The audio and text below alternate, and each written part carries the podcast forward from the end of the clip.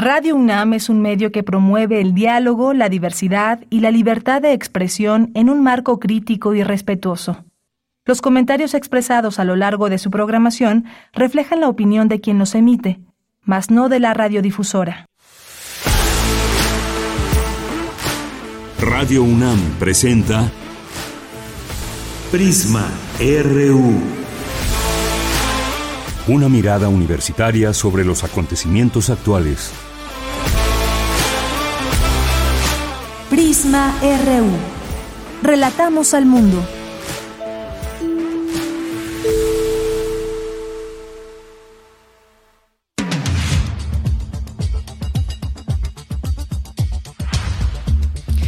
Tal? Qué gusto saludarles. Ya estamos aquí listas, listos en Prisma RU para llevarles la información hasta ustedes. Nuestra propuesta de este día que consiste en hablar, por supuesto, de la obra y el legado del historiador y profesor universitario Adolfo Gili, que el día de ayer se conoció esta lamentable noticia de su muerte.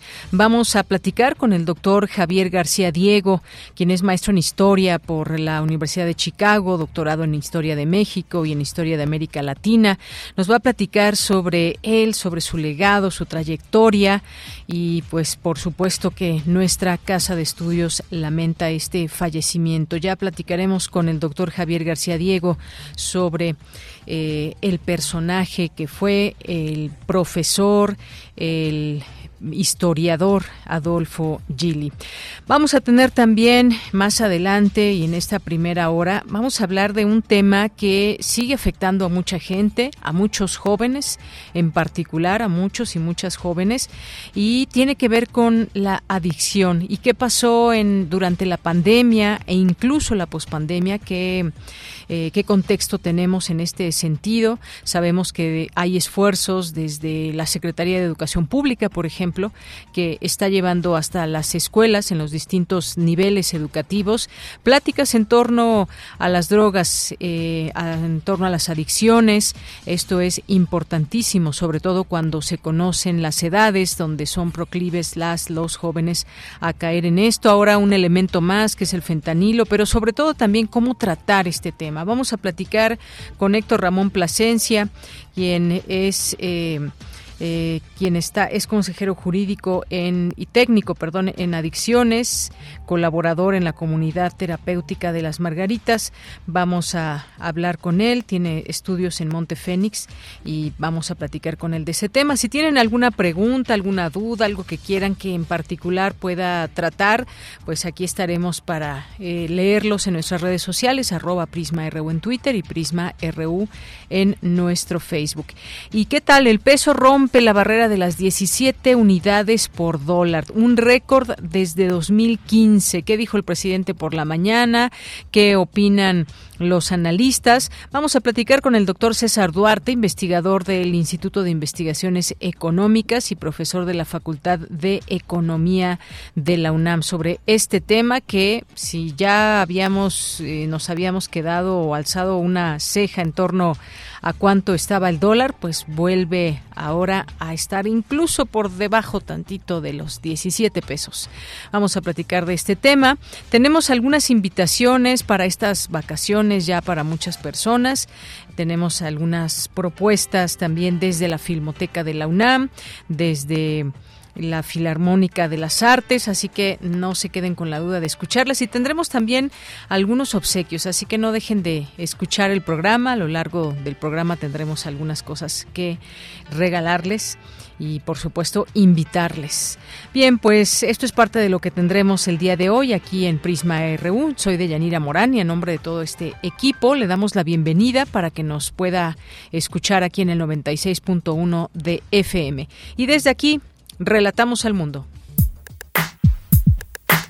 Relatamos al mundo. Relatamos al mundo.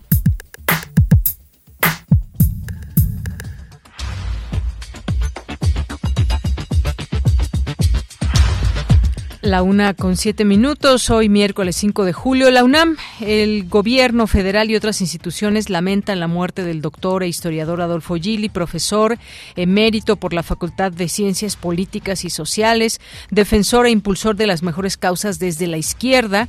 Esta mañana, el presidente Andrés Manuel López Obrador destacó que la obra del historiador es un referente fundamental para entender los procesos políticos y sociales del país. Escuchemos.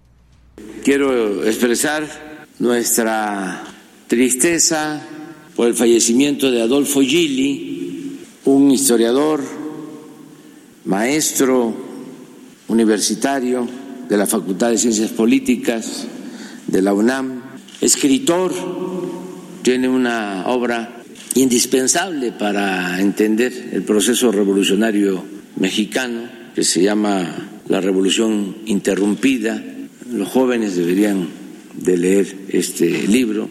Es básico.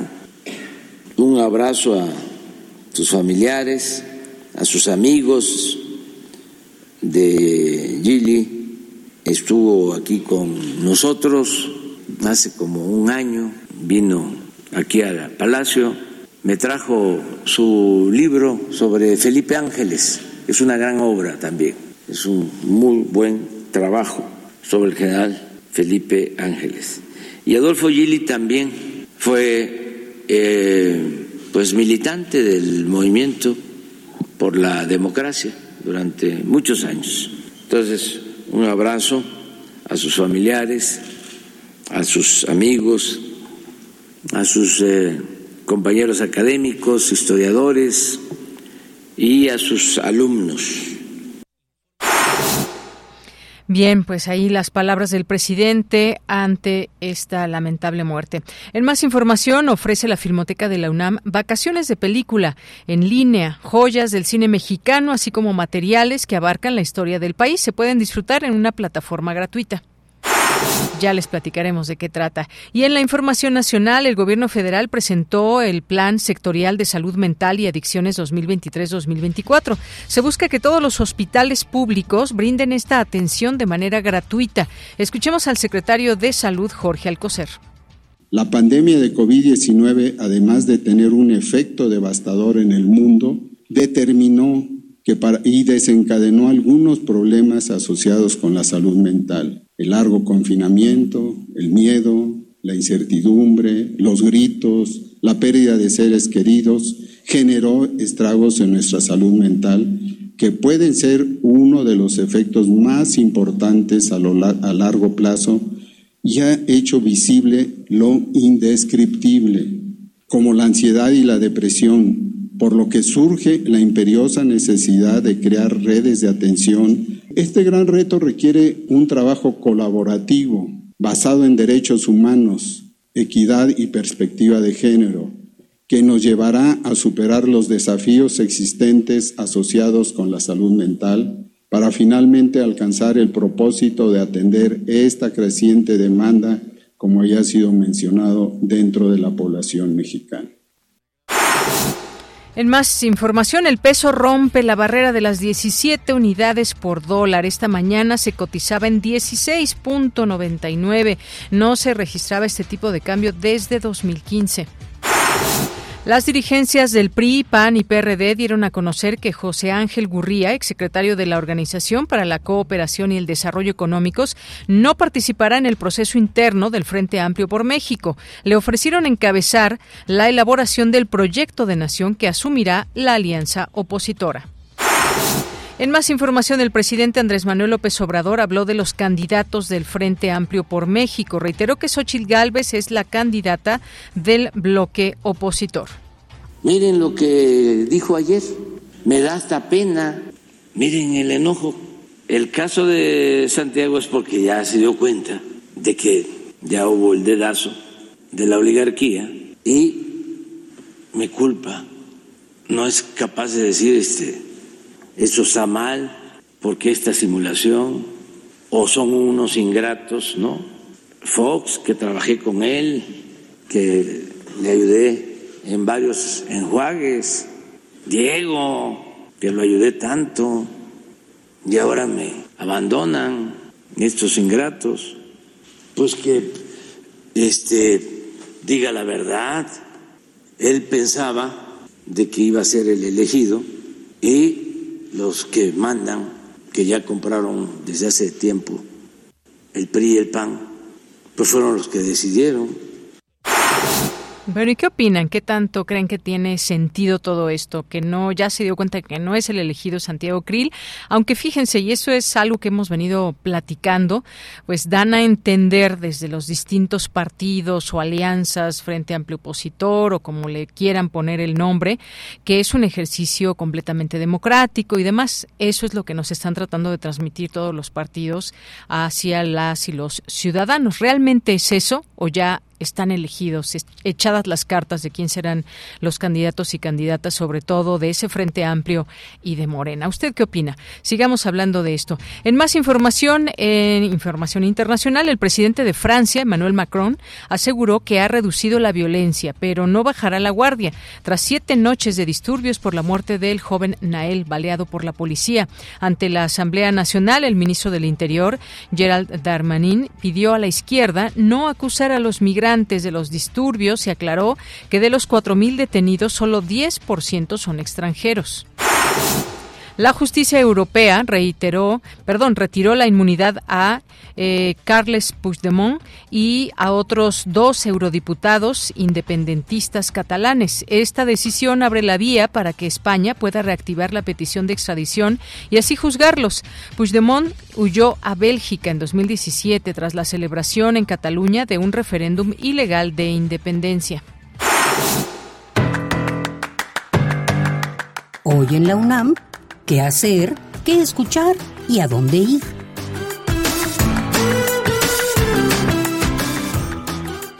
Te recomendamos la serie Espacio Académico APAUNAM, una coproducción con la Asociación Autónoma del Personal Académico de la UNAM, APAUNAM, que se transmite de lunes a domingo a lo largo de la programación de Radio UNAM. Conducen Ernesto Medina y Sabrina Gómez Madrid. Te invitamos a escuchar la serie de cápsulas en las que la doctora Perla Olivia Rodríguez Recendis, docente e investigadora del Instituto de Investigaciones Bibliotecológicas y de la Información de la UNAM, nos habla sobre la preservación digital de contenidos. También te recomendamos En Casa del Lago UNAM, Espíritus en Frecuencia. Por primera vez en México se presenta la obra instalativa del artista, compositor y curador japonés Aki Honda, referente internacional dentro de las prácticas sonoras y artísticas contemporáneas. Adaptadas especialmente para los jardines y espacios interiores de Casa del Lago UNAM, las instalaciones Campanas y el espíritu de Nam June Paik me hablaba buscan abrirnos a otras posibilidades de escucha mediante objetos que evocan sonidos perdidos, presencias invisibles y espíritus que se manifiestan a través de frecuencias vibratorias.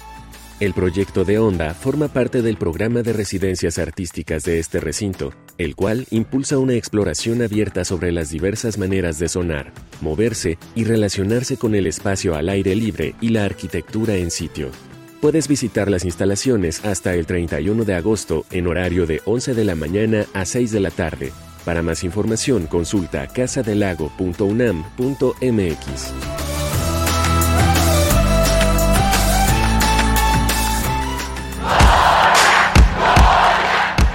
Campus RU.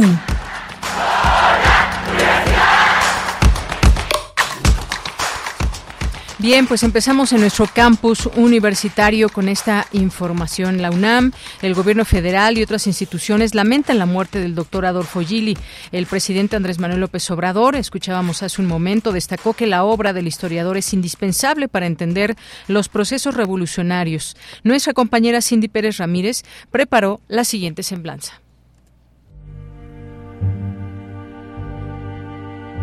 Nacido el 24 de noviembre de 1928 en Argentina, Gili se trasladó a México en la década de 1960, donde dejó una huella imborrable en el ámbito académico y en la lucha por la justicia social. Después de su arribo a México, Adolfo Gili fue encarcelado en la prisión de Lecumberri debido a su afiliación a la Cuarta Internacional. Durante su reclusión, Gili comenzó a estudiar su controvertida obra titulada La Revolución Interrumpida. Desde sus primeros años como historiador, Adolfo Gili se adentró en el estudio de la historia de México con una perspectiva crítica y comprometida. Su obra se enfocó en momentos cruciales de la historia mexicana como la Revolución y el movimiento zapatista. A través de una rigurosa investigación y un análisis profundo, Gili reveló las complejidades y contradicciones de estos procesos históricos, desafiando las narrativas oficiales y abriendo nuevas perspectivas para entender el pasado de México. En la división del norte hay que escudriñar el conflicto entre clases que mueve su acción, los lazos que unen a sus componentes y el cuadro nacional en el cual esta Fuerza Armada se mueve. Los hilos verticales, los hilos horizontales, el bastidor del tejido. Contra ese fondo adquiere sentido, relieve y lógica la figura única del general Villa, el jefe que la organiza, la encabeza y en los tiempos históricos la encarna pero la lucha de Adolfo Gili trascendió los confines de la academia. Su compromiso con las causas sociales y políticas lo llevó a involucrarse activamente en movimientos y organizaciones populares. Fue un defensor inquebrantable de los derechos de los trabajadores y las clases desfavorecidas, dedicando su voz y su pluma a denunciar las injusticias y la explotación que enfrentaban. De lo que se trata es de cómo nos apoderamos de ellos en nuestro tiempo de cólera. No sabemos cómo, pero lo primero es, o entre lo necesario para ello es tomar noción de este curso de la historia y en torno al conocimiento, a que podamos comprender este curso de la historia, podemos organizar nuestras formas de pensar primero y organizar después nuestras formas de vida, de entendimiento y de relación para el mundo que soñamos y que podemos querer porque los instrumentos técnicos ya están así como están para la destrucción.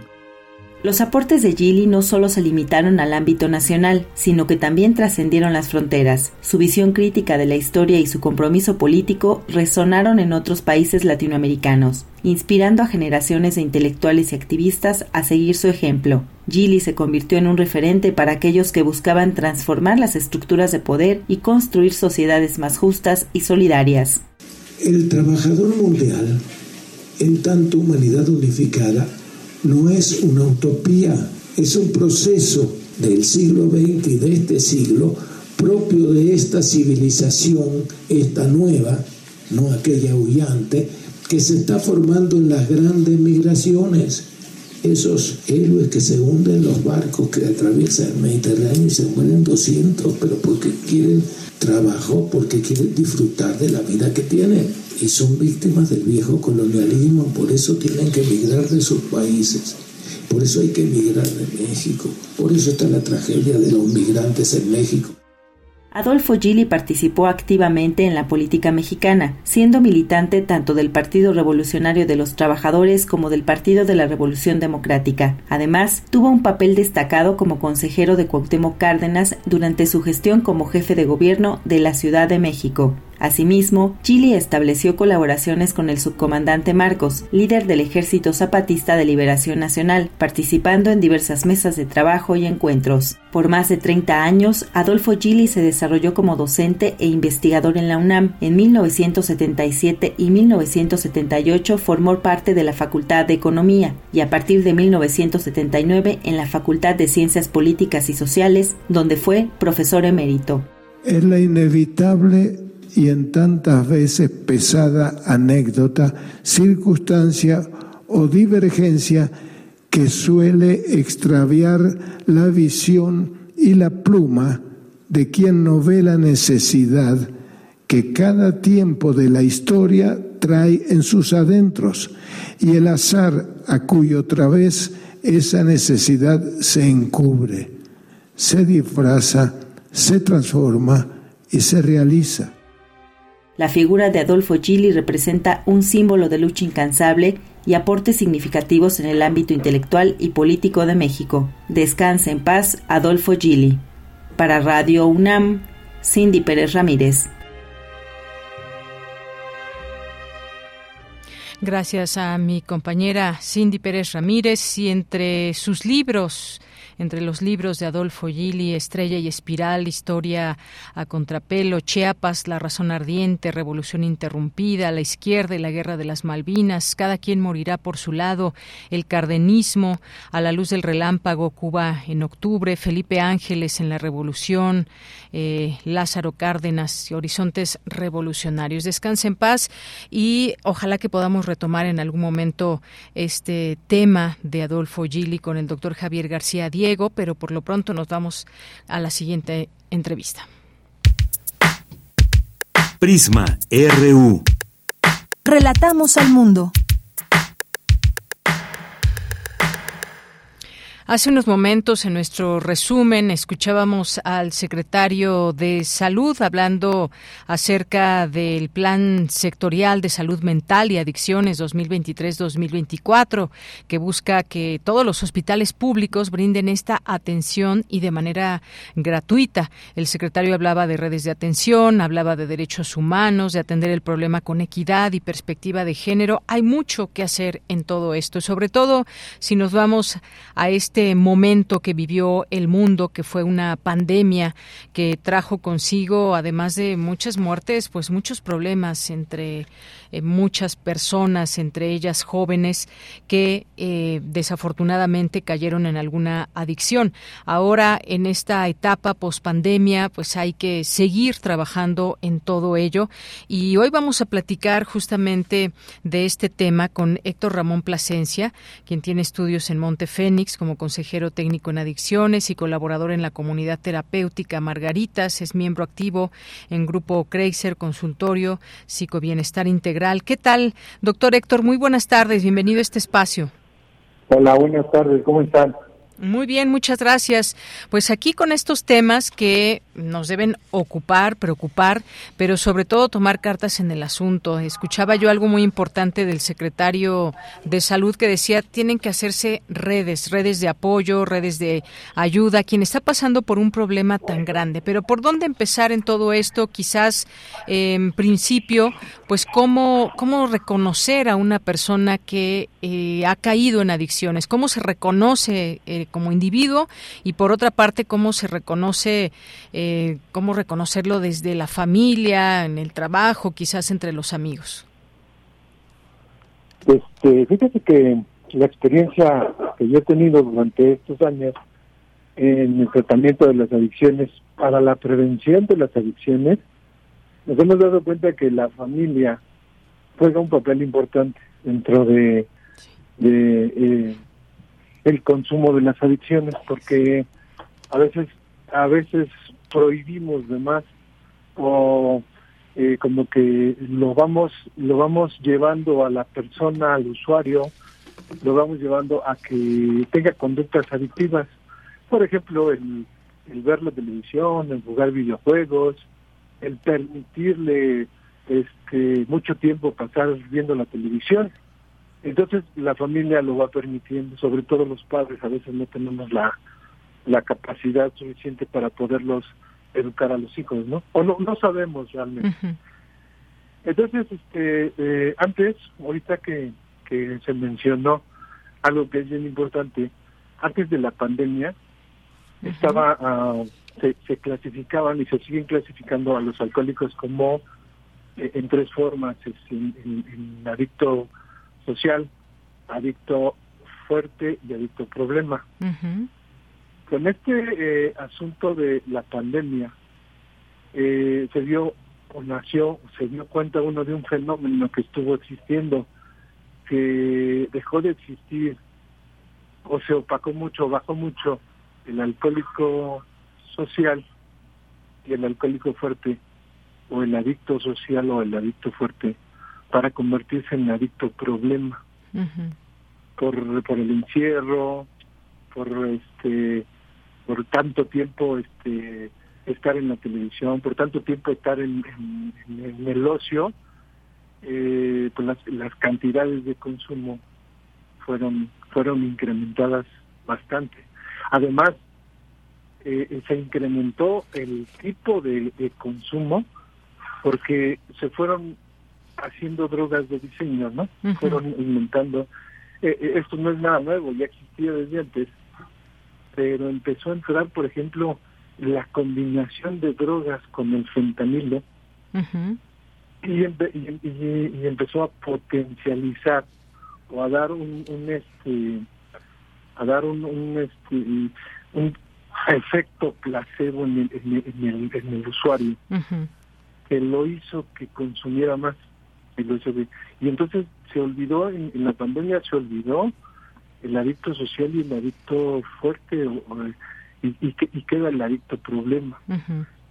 Eh, la familia no se da cuenta obviamente porque también está enferma. La familia eh, está preocupada por, por, por la persona pero no se ocupa. Eh, hay mucha desinformación. Nosotros lo que hacemos básicamente es prevenir. Estamos en la prevención de la adicción. Y cuando ya se tiene una adicción trabajamos o tratamos de que el usuario primero deje de consumir totalmente. Y sino que lo maneje o que lo trate de hacer paulatinamente, poco a poco.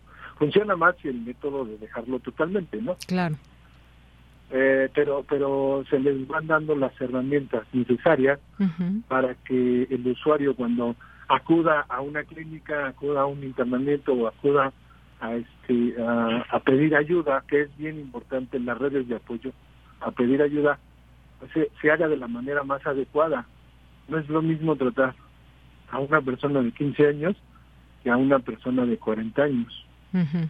Es bien diferente. Una persona de 40 años eh, ya lleva cierto tipo de fondos de sufrimiento que lo van a ayudar o lo van a hacer que pare de consumir. Un niño de 15 años todavía no tiene esa capacidad, esa conciencia porque pues va a pensar que como ya se hizo adicto y ya no va a poder consumir en la graduación, en su graduación o en su boda, ¿no? Entonces ahí como que tenemos este ciertos tabús y cierto problema para poder conducir o para poder llegar. Entonces ahí trabajamos más esa prevención de adicción. Así es, prevención, ha dicho usted una palabra clave en todo esto y una de las formas de prevenir pues es estar justamente informar, imbuir a las los estudiantes desde ahorita nos dirá desde qué edad es sano poderles platicar de la existencia de las drogas y lo que puede llegar a pasarles. Tenemos un dato a partir del confinamiento estudios confirmaron que hubo un aumento de 15% en consumo de drogas en adolescentes en marzo de 2022, tan solo en adolescentes de 15 a 17 años se incrementó el uso de opiáceos y drogas como la heroína, el crack o la cocaína en 17.9%, seguido de un aumento de uso de cannabis en 16.5% y por el alcohol en un 13.9%. Ahí están las cifras y hablemos eh, de esta prevención que hay, eh, que debe que debe de existir, doctor. Claro, que primero este, tenemos que hacer conciencia, es una conciencia de que es una enfermedad. Bueno, empieza a ser una enfermedad en el momento en que eh, empiezo a tener la dependencia a la sustancia. Antes no. Antes, este, antes todavía ni siquiera hay conciencia de que es una enfermedad. Entonces lo que nosotros tenemos que prever que no llegue a la enfermedad o que no sea una persona ya dependiente de la sustancia. Y esto se tiene que hacer eh, con mucha información en las escuelas, en las clínicas, en, y yo creo que y la hay, ¿eh? porque sí la hay. eh, tengo eh, tengo sobrinos, cuento con sobrinos que, que, están trabajando en el sector gobierno, en el sector salud y, y, sí dan una información acerca de lo de las de, las drogas, ¿no? Sí. ¿Qué consecuencias tiene el consumo? ¿A qué edades? Por ejemplo, eh, el uso de Viper, que lo están dejando de lado, es un problema grande que está que está teniendo y es más hasta se lo regalan de navidad a los niños. O sea no hay conciencia de que un viper o un, inhalador se lo regalen a un niño de nueve o de diez años. Eso eso eso he visto casos que, que así ha sucedido. Y después saltan muy rápido del viper al, al cigarro no sí entonces ahí no hay conciencia de enfermedad en eso se tiene que estar trabajando con las familias tenemos que llegarle a las familias, eh, eh, explicarles el proceso de la enfermedad, porque este porque es bien difícil que hagamos conciencia. Estamos eh, tan arropamos tanto a nuestros hijos que no les permitimos este, ni siquiera ya que vivan una niñez, ya les damos el celular, el celular es otra cosa muy adictiva. Otra adicción, digamos, en otro sentido, pero también a final de cuentas es una adicción. Es una adicción, es una adicción que se va incrementando porque nosotros como familia no tenemos la conciencia y, no, y no estamos preparados para darnos cuenta que eso es una adicción. Claro, es una nueva adicción, no solamente son las drogas, sino también ese tipo de prácticas. Digo, si alguien se pasa 8, 9, 10 horas en una tableta, pues no estamos hablando de otra cosa más que esa adicción, más allá de que pueda ser una herramienta bien utilizada, pues es otra cosa. Claro, y además eh, empezamos a utilizar como una herramienta, que pensamos que es una herramienta, la tenemos, la desarrollamos como una adicción Quítale una tableta a un niño de tres años y verás si no le hace un berrinche o se enoja. Y la mamá se ríe porque el niño está haciendo el berrinche. Sí. Ahí empieza la adicción, ahí empieza, fíjense que la adicción no empieza, y nos hemos dado cuenta, por este tipo de problemas emocionales. A esa edad del niño, a esa edad el niño todavía no tiene una conciencia, él ya sabe que le están quitando algo que él quiere aunado a la pandemia, que estuvo el encierro, que hubo que hubo el confinamiento, que no podíamos salir, todo el mundo nos rebelábamos, todo el mundo nos enojábamos entre la familia. Entonces, la adicción surge más desde el punto de vista por la falta de un problema emocional, porque hay un problema emocional mal manejado. Y no tenemos, tenemos que empezar desde ahí. Claro. Desde trabajar las emociones.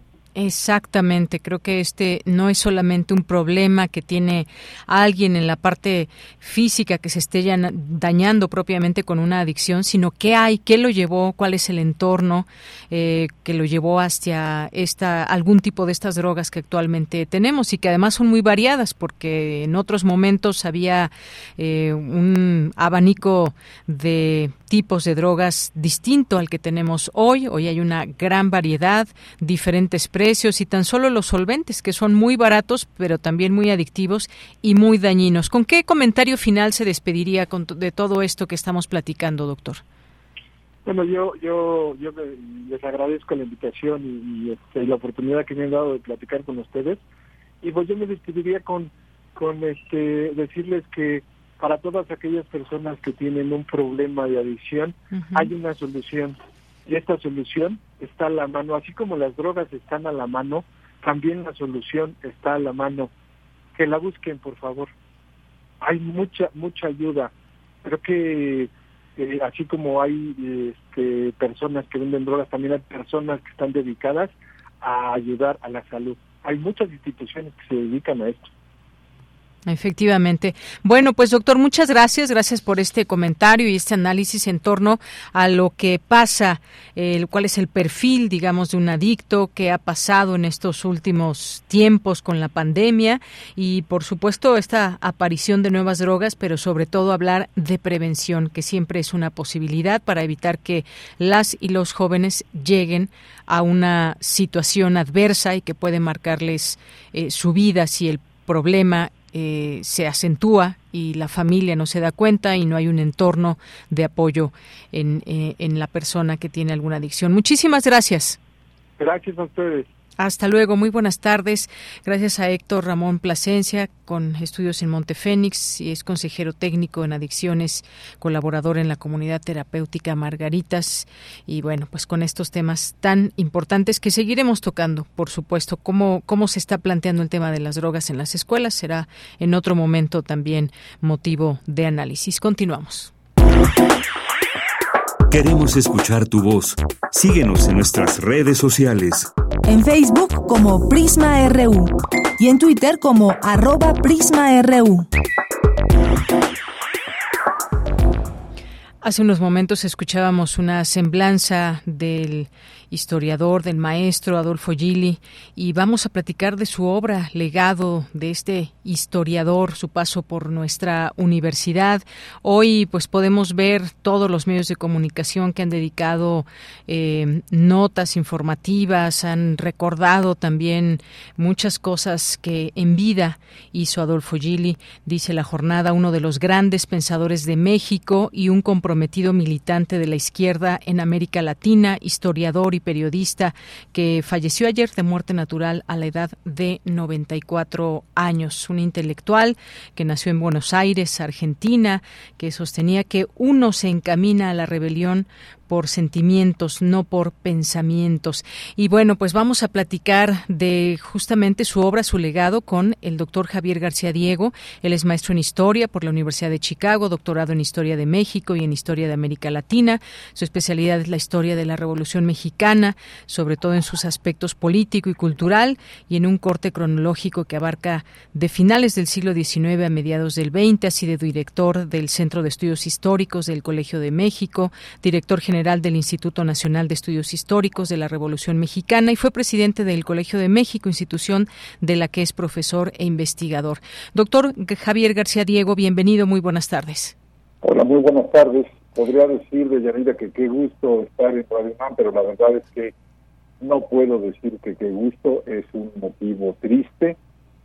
Eh, todos los historiadores de México estamos sacudidos y muy en particular los que éramos amigos de Efectivamente, doctor, un momento triste, pero que pues valga también la posibilidad de recordar qué legado dejó el historiador, qué legado dejó pues a nivel de estas distintas discusiones, él como una persona de izquierda, pero también una labor muy importante en nuestra universidad.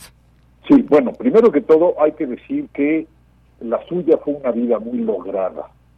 Eh, cierto es que hubo momentos muy difíciles, sobre todo el encarcelamiento aquí en Ciudad de México, pero en términos generales, a mí lo que me sorprendía más de Adolfo es que a pesar de esa experiencia, nunca se amargó, nunca perdió el sentido del humor, siempre fue generoso y tenía una perspectiva de la política mexicana, en general de la política latinoamericana, pero de la política mexicana en particular, con un dejo de ironía, pues que le daba haber conocido las entrañas, el monstruo represor que era el Estado mexicano, el gobierno mexicano. Así es, y importante todas estas, eh, pues estas posturas, estas ideas que también generó desde las aulas, desde los libros, porque tiene en su haber distintos títulos que justamente se encaminan a muchos aspectos de la izquierda en este en este país. Eh, hablaba del cardenismo, hablaba, eh, pues, por ejemplo, de los horizontes revolucionarios, en fin, una serie de títulos y de textos que acompañaban incluso y seguirán acompañando, estoy segura, eh, a, muchas y muchos estudiantes desde nuestra universidad. Hay referencias a la que hicieron sobre pues este legado de Adolfo Gili desde el presidente, ya escuchábamos en su mañanera. También eh, hay otros historiadores que pues se refieren que una figura clave en, en cómo se va forjando y construyendo esta, esta república. ¿Qué decir también de ese legado en textos, en libros, que se metía a entender eh, la historia, momentos y nos los, nos los traspasaba a través de, de, este, de estos textos y libros. Bueno, yo, yo diría que uno de sus grandes legados fue eh, demostrar sobradamente que se puede hacer una magnífica historia sin abandonar la militancia política. Porque durante unos años en México y en otros lugares del mundo prevalecía la idea que para hacer buena historia tienes que ser neutro políticamente. Y eso no existe.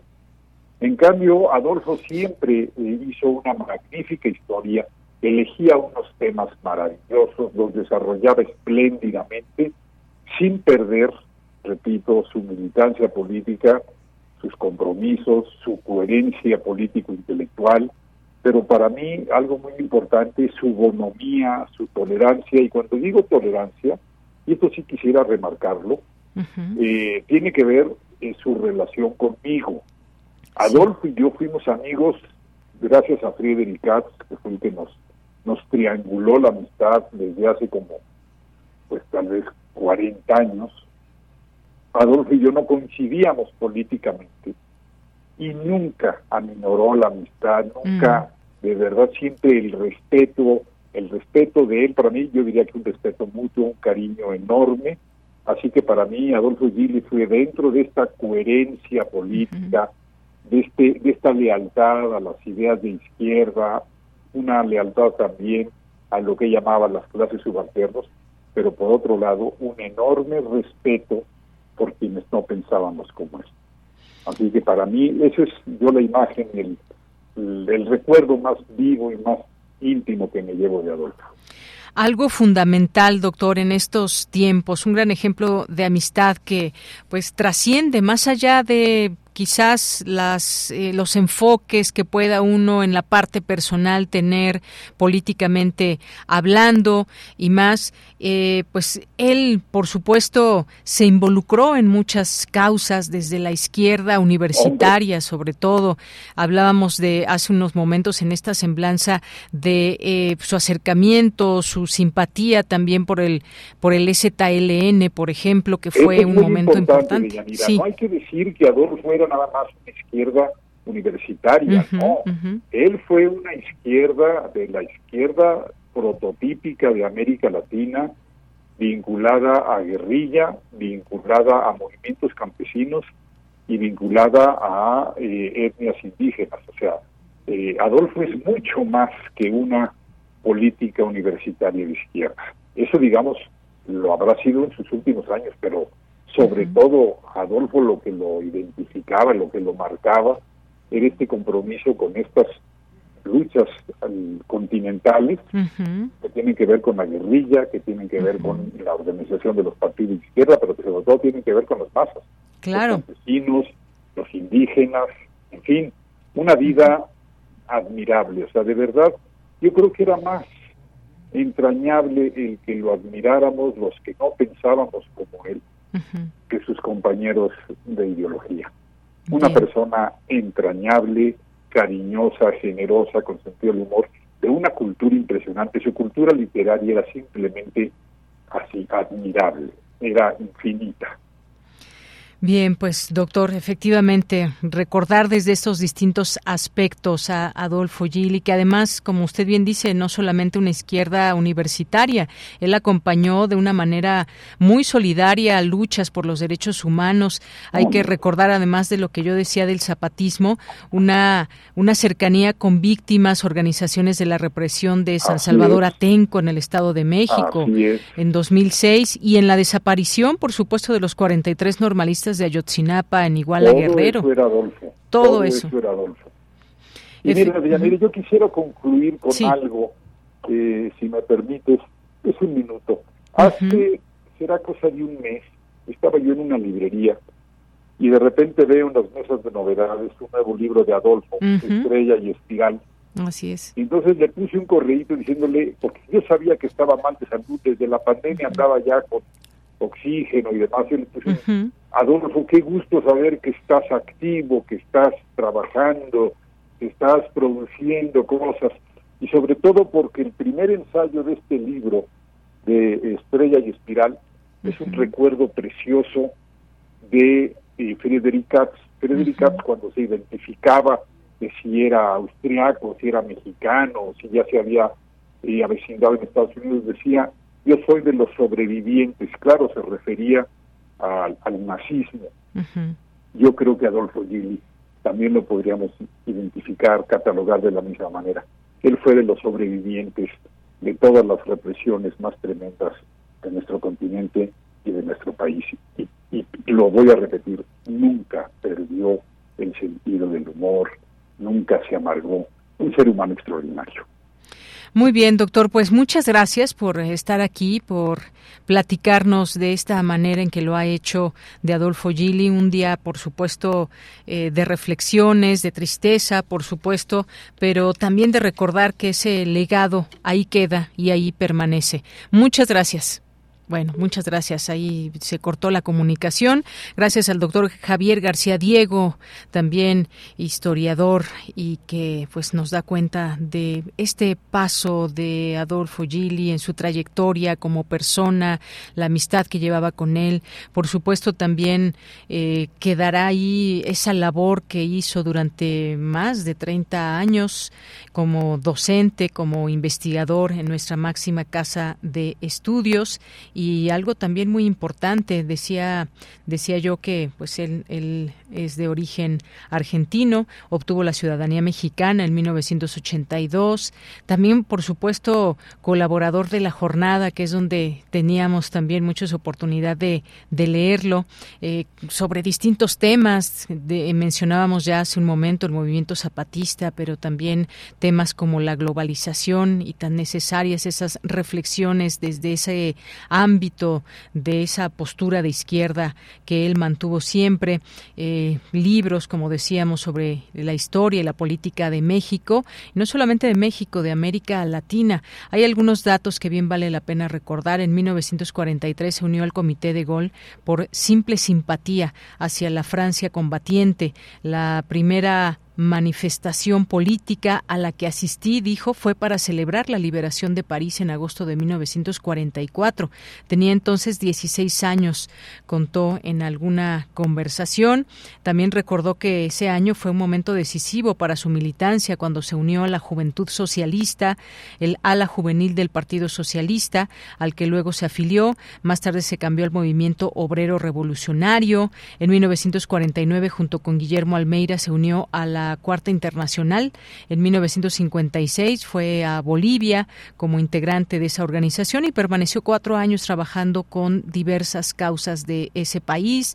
Luego estuvo en Guatemala apoyando a la guerrilla contra la dictadura. Atravesó Europa donde se entrevistó con los líderes de la Cuarta Internacional y analizó las cuestiones políticas que preocupaban a las principales corrientes de ese continente. Se asentó en Cuba, por supuesto, también un paso importante en su trayectoria y en cómo entender muchas de las cosas hoy en día. Se asentó en Cuba por un par de años como escritor y periodista, que también esta parte muy importante y no olvidarla como periodista. En 1963, tras la crisis de los misiles, partió a Italia y bueno, un montón de cosas que podríamos seguir platicando aquí en este espacio. Después de desarrollar una labor en varios países, fue arrestado en México en 1966, a poco de arribar desde Guatemala y pasó seis años en la prisión de Lecumberri. En ese lugar siguió minuciosamente los sucesos del movimiento estudiantil de 1968 y desde ese confinamiento escribió uno de sus libros más conocidos, La Revolución Interrumpida, en la que plasmó la historia de esa gesta, pero escrita desde la izquierda y que ha tenido unas 35 ediciones. Y eh, estos datos que estoy tomando de la jornada. También dice aquí sobre eh, Adolfo Gili. Eh, esta trayectoria que tuvo decenas de reconocimientos, muchos reconocimientos, premios que recibió, eh, también atento a las luchas estudiantiles, participó en la huelga universitaria de la UNAM de 1986 al 88, apoyando las protestas con, contra la introducción de las tasas de matriculación, en fin, una serie de acontecimientos que se pueden recordar hoy del maestro Adolfo Gili. Una con cincuenta minutos. Continuamos. Queremos escuchar tu voz. Síguenos en nuestras redes sociales. En Facebook como Prisma RU y en Twitter como arroba PrismaRU. Bueno, ¿y qué pasa con el peso? O habremos de decir qué pasa con el dólar. Rompe la barrera de las 17 unidades. Estábamos hace un momento comentando que esta mañana se cotizaba en 16 pesos con 99 centavos el dólar. ¿Qué significa esto? Vamos a platicar con el doctor César Duarte, investigador del Instituto de Investigaciones Económicas y profesor de la Facultad de Economía, especialista en política y teoría monetaria. ¿Cómo está, doctor? Bienvenido. Hola, ¿qué tal? Buenas tardes. Muchas gracias por la invitación. Gracias a usted por aceptar. Y pues, ¿qué podemos decir? El peso rompe esta barrera de las 17 unidades. Eh, desde 2015 no se encontraba en esta, eh, pues, en esta situación. ¿Qué podemos decir? ¿Qué, ¿Qué es lo positivo de todo esto? Se habla, pues, de que ahora mucha gente puede viajar y le cuesta menos un viaje a los Estados Unidos o cualquier transacción que se haga en dólares. ¿Qué podemos decir de, de esto que estamos viendo y cómo amanece el dólar esta mañana? Este, bueno, pues esto es, digamos, es la tendencia que llevamos ya en los últimos meses, ¿no? Que se ha venido manteniendo y que se ha venido este fortaleciendo incluso, ¿no? Algunos hablaban de que se iba a estabilizar alrededor, alrededor de 18 pesos por dólar, por ahí, pero pues se ha seguido, digamos, a la baja el dólar, ¿no? Eh, lo positivo de este de este tipo de fenómenos es justo como como menciona la digamos los bienes importados se hacen más baratos, ¿no? Entonces si queremos comprar un bien que se produce fuera de México, en teoría debería ser más barato, ¿no? Deberíamos dado que nuestra moneda ahora es más fuerte, equivale a una este a, una mayor cantidad de dólares, ¿no? Y también para los viajes eh, sería más barato, ¿no? Ahora el punto ahí a cuestionar sería qué porcentaje de la población en México realmente compra bienes este, eh, que se producen en, fuera del país, ¿no? De manera directa ¿no? O realmente puede viajar hacia el exterior, ¿no? Que, que, no es un porcentaje muy grande. En lo que se refiere a las empresas, que tal vez sería el impacto más positivo y más general y que puede tener mayores beneficios generales, es que para las empresas es más barato eh, eh, producir, porque si una parte de sus insumos, es decir, si la máquina que compran, si los materiales que utilizan es importada, estos en teoría son más baratos para ellas, y eso les permitiría producir con un costo menor, ¿no? Y eso tendría que reflejarse sobre los precios que nos que nos cobran a nosotros. Así es. Y esta, pues bueno, es un punto importante.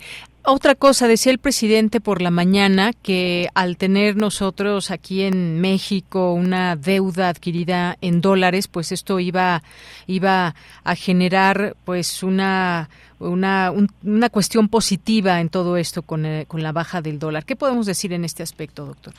Sí, en ese sentido tiene, tiene toda la razón. O sea, dado que la deuda, digamos, internacional siempre está denominada en dólares, el hecho de que eh, de, que el peso se fortalezca permite que el peso de esa deuda sea relativamente menor. Es decir, dado que los ingresos de, digamos, del gobierno federal son en pesos por impuestos básicamente, no con una menor cantidad de, pesos eh, el gobierno puede pagar una mayor cantidad de deudas, ¿no? El peso se puede intercambiar por una mayor cantidad de dólares y por lo tanto el peso de la deuda se hace eh, relativamente más bajo, ¿no? Lo que puede beneficiar a a, digamos, a las finanzas públicas y este objetivo que ha tenido este gobierno de mantener eh, estas finanzas públicas este, equilibradas, ¿no? Sin, sin caer en déficit, ¿no?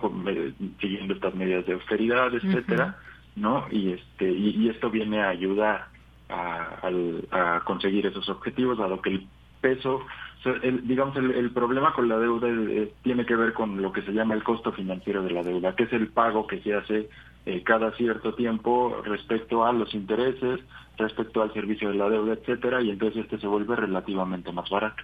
Muy bien.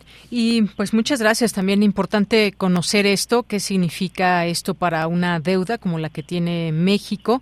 ¿Algún otro aspecto que, que podamos entender de esto del dólar? A final de cuentas, pues nos parece algo positivo de primera mano, pero siempre hay que entenderlo, entender los fenómenos, también entender una realidad, por ejemplo, de los Estados Unidos frente al mundo y, por supuesto, aquí en México hacemos esta, eh, destacamos mucho esta noticia y nos parece que es una buena noticia para México en general, pero hay que siempre saber y entender, comprender todo lo que está en un contexto. También una realidad de Estados Unidos imperante, eh, de señalar qué está pasando en ese país, eh, una potencia mundial, para pues tener esta digamos tener esta caída o cómo podemos decir de, del dólar doctor eh, en realidad, digamos, en términos del dólar en general, eh, esto que se está presentando respecto al peso no es algo generalizado, ¿no? O sea, eh, el, dólar no es que se esté debilitando en términos generales respecto a todas las demás monedas, más bien el peso en particular ah, se, ha fortalecido. Ah, eso es interesante. y, eso se debe justamente a, ciertos fenómenos que tiene el peso mexicano, ¿no? Justo estas políticas que, que ha tenido el gobierno eh, han generado que, digamos, que haya más confianza en el peso mexicano. Entonces, por ejemplo, a nivel internacional el peso mexicano ya es de las monedas más utilizadas. ¿no? Para realizar cierto tipo de transacciones. Eh, entonces se habla de que, por ejemplo, si, algunos inversionistas quieren realizar este, inversiones en América Latina, eh, recurren al peso mexicano como una moneda de reserva, ¿no? Y entonces eso ha generado también parte de, de este digamos, del fortalecimiento del peso.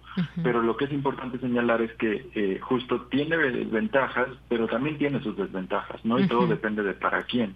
Porque, por ejemplo, para las empresas que se dedican a exportar bienes, ¿no? A producir bienes en México y venderlos en el extranjero, sus bienes ahora son relativamente más caros, ¿no? Entonces eso hace que puede que sus ventas disminuyan, ¿no? Y por el otro lado, y algo que puede afectar a, una parte importante de la población en México, eh, tiene que ver con las remesas, ¿no? Este, los paisanos que están en Estados Unidos que mandan sus remesas en dólares, Digamos que si antes mandaban 100 dólares, pues esos 100 dólares aquí en México eran 2 mil pesos, ¿no? Pero ahora esos 100 dólares ya son eh, 1.700 pesos, ¿no? Entonces los familiares que reciben esas remesas están recibiendo menos dinero, ¿no?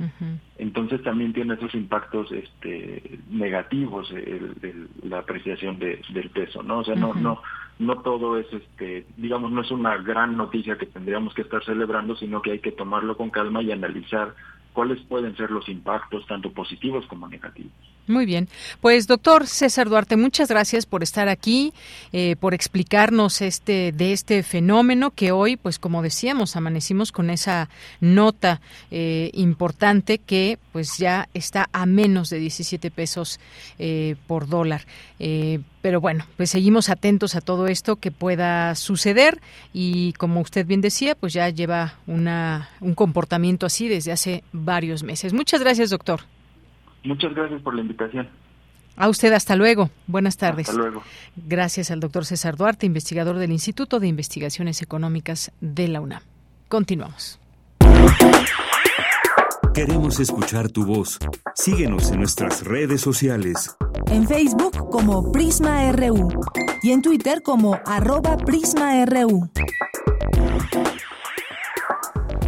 Sí, es que acabo de ver que ya nos falta nada más un minuto para irnos al corte. Y tenemos por ahí algunas invitaciones que ya en nuestra segunda hora las reservamos para que puedan estar ahí muy pendientes y se puedan ir a disfrutar alguno de estos eventos que les vamos a platicar, pero ya será en nuestra segunda hora, que hay de todo un poco, ¿eh?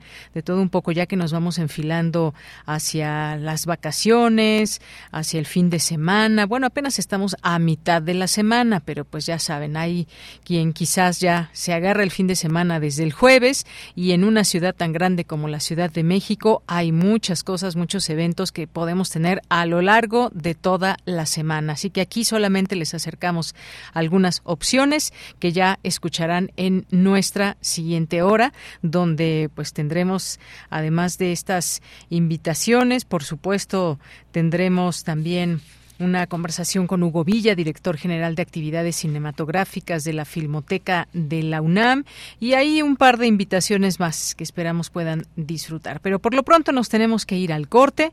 Muchas gracias por seguir en esta sintonía de Prisma RU. Son las 2 de la tarde en punto. Nos vamos y regresamos a la segunda hora de Prisma RU. Queremos escuchar tu voz. Síguenos en nuestras redes sociales. En Facebook como Prisma RU y en Twitter como arroba PrismaRU.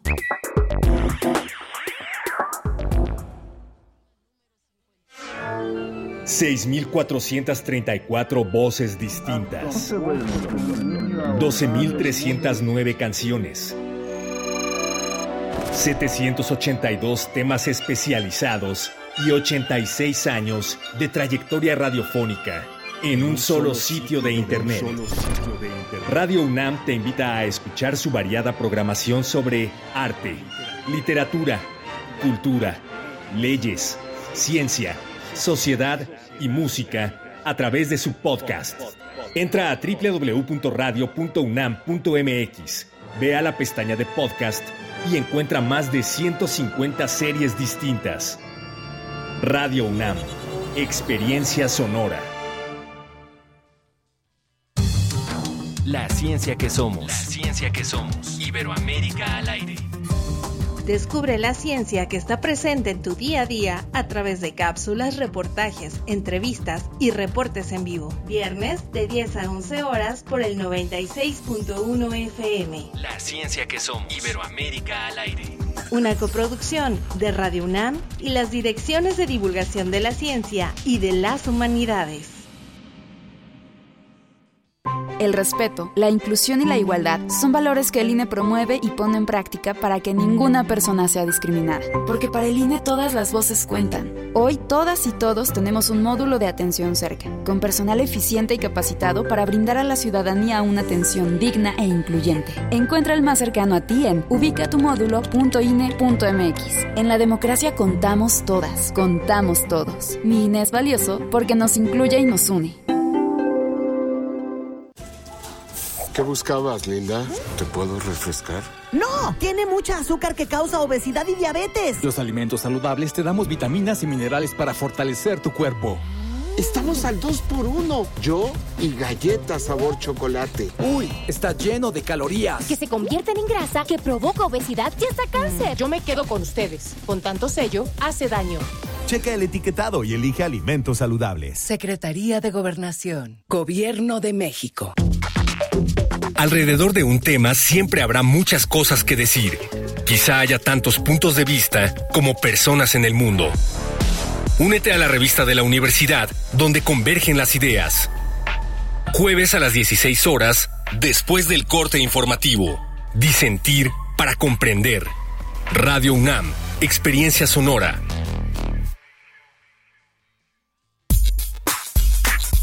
Prisma RU. Relatamos al mundo.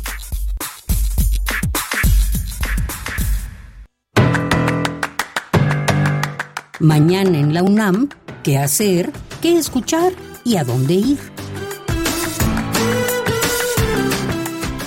No te pierdas la serie Sembraste Flores en su tercera temporada, que se transmite los jueves a las 10 horas. Una producción de Radio Educación. En México existen alrededor de 69 idiomas que dan cuenta de la historia de nuestras comunidades, sus tradiciones y sus realidades.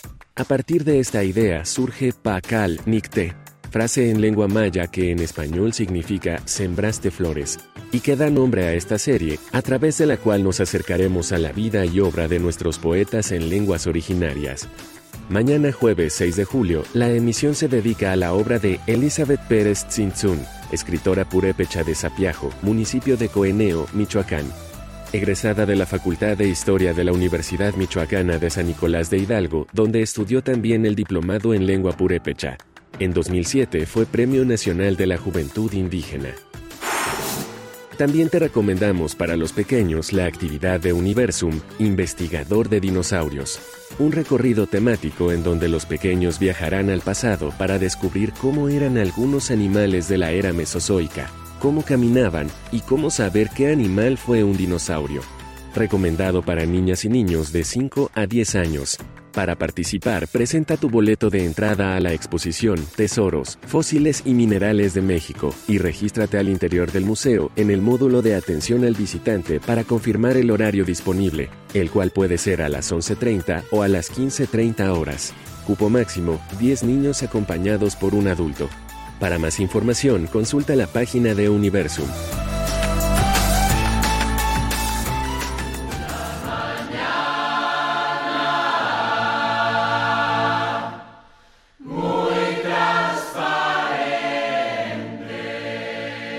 Hola, ¿qué tal, amigas y amigos? Los saluda Juan Pablo Villa, fundador y codirector del Coro Acadenchado, junto con Leica Mochán y María Emilia Martínez, para invitarles este sábado y este domingo al Teatro Julio Castillo del Centro Cultural del Bosque, ahí atrás del Auditorio Nacional y a un costado del Campo Marte, que vamos a presentar este programa llamado El Cardo en Flor un homenaje al Cardo Cardenche, en donde también vamos a presentarles dos nuevas canciones. El primero, un arrullo que se llama Nana Lalú, compuesto por Leica Mochan, y que aparece dentro de Arrullos Mexicanos, que ya está publicado por Apple Music y Platoon, una disquera eh, internacional en donde somos partícipes también de estos arrullos, y también vamos a estrenar la pieza Lo que la vida se lleva de Ricardo Yáñez,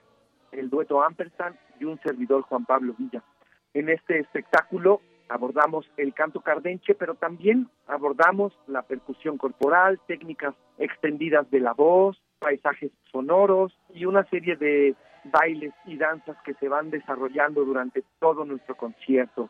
Un concierto lleno de emociones, vamos desde la alegría inmensa a la tristeza profunda, pasando por situaciones también muy chuscas y chistosas como pregones dentro de los mercados o canciones cardenches que hablan sobre la cruda que da el tomar el sotolito o la pastillita, como dicen allá en la comarca lagunera. En fin, el coro cardenchado mantiene viva esta tradición del canto cardenche, originaria de la comarca lagunera, y con especial agradecimiento a los cardencheros y cardencheras de Sapiorís Durango.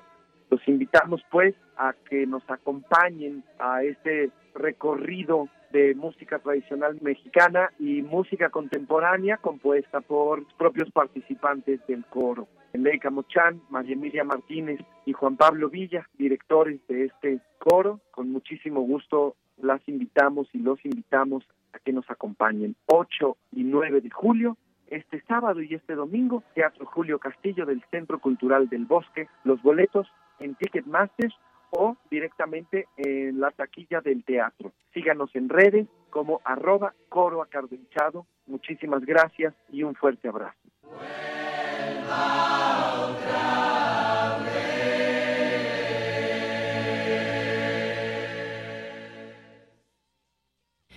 Bien, estamos de regreso. Muchas gracias aquí a esta invitación que nos dejó Dulce Wet.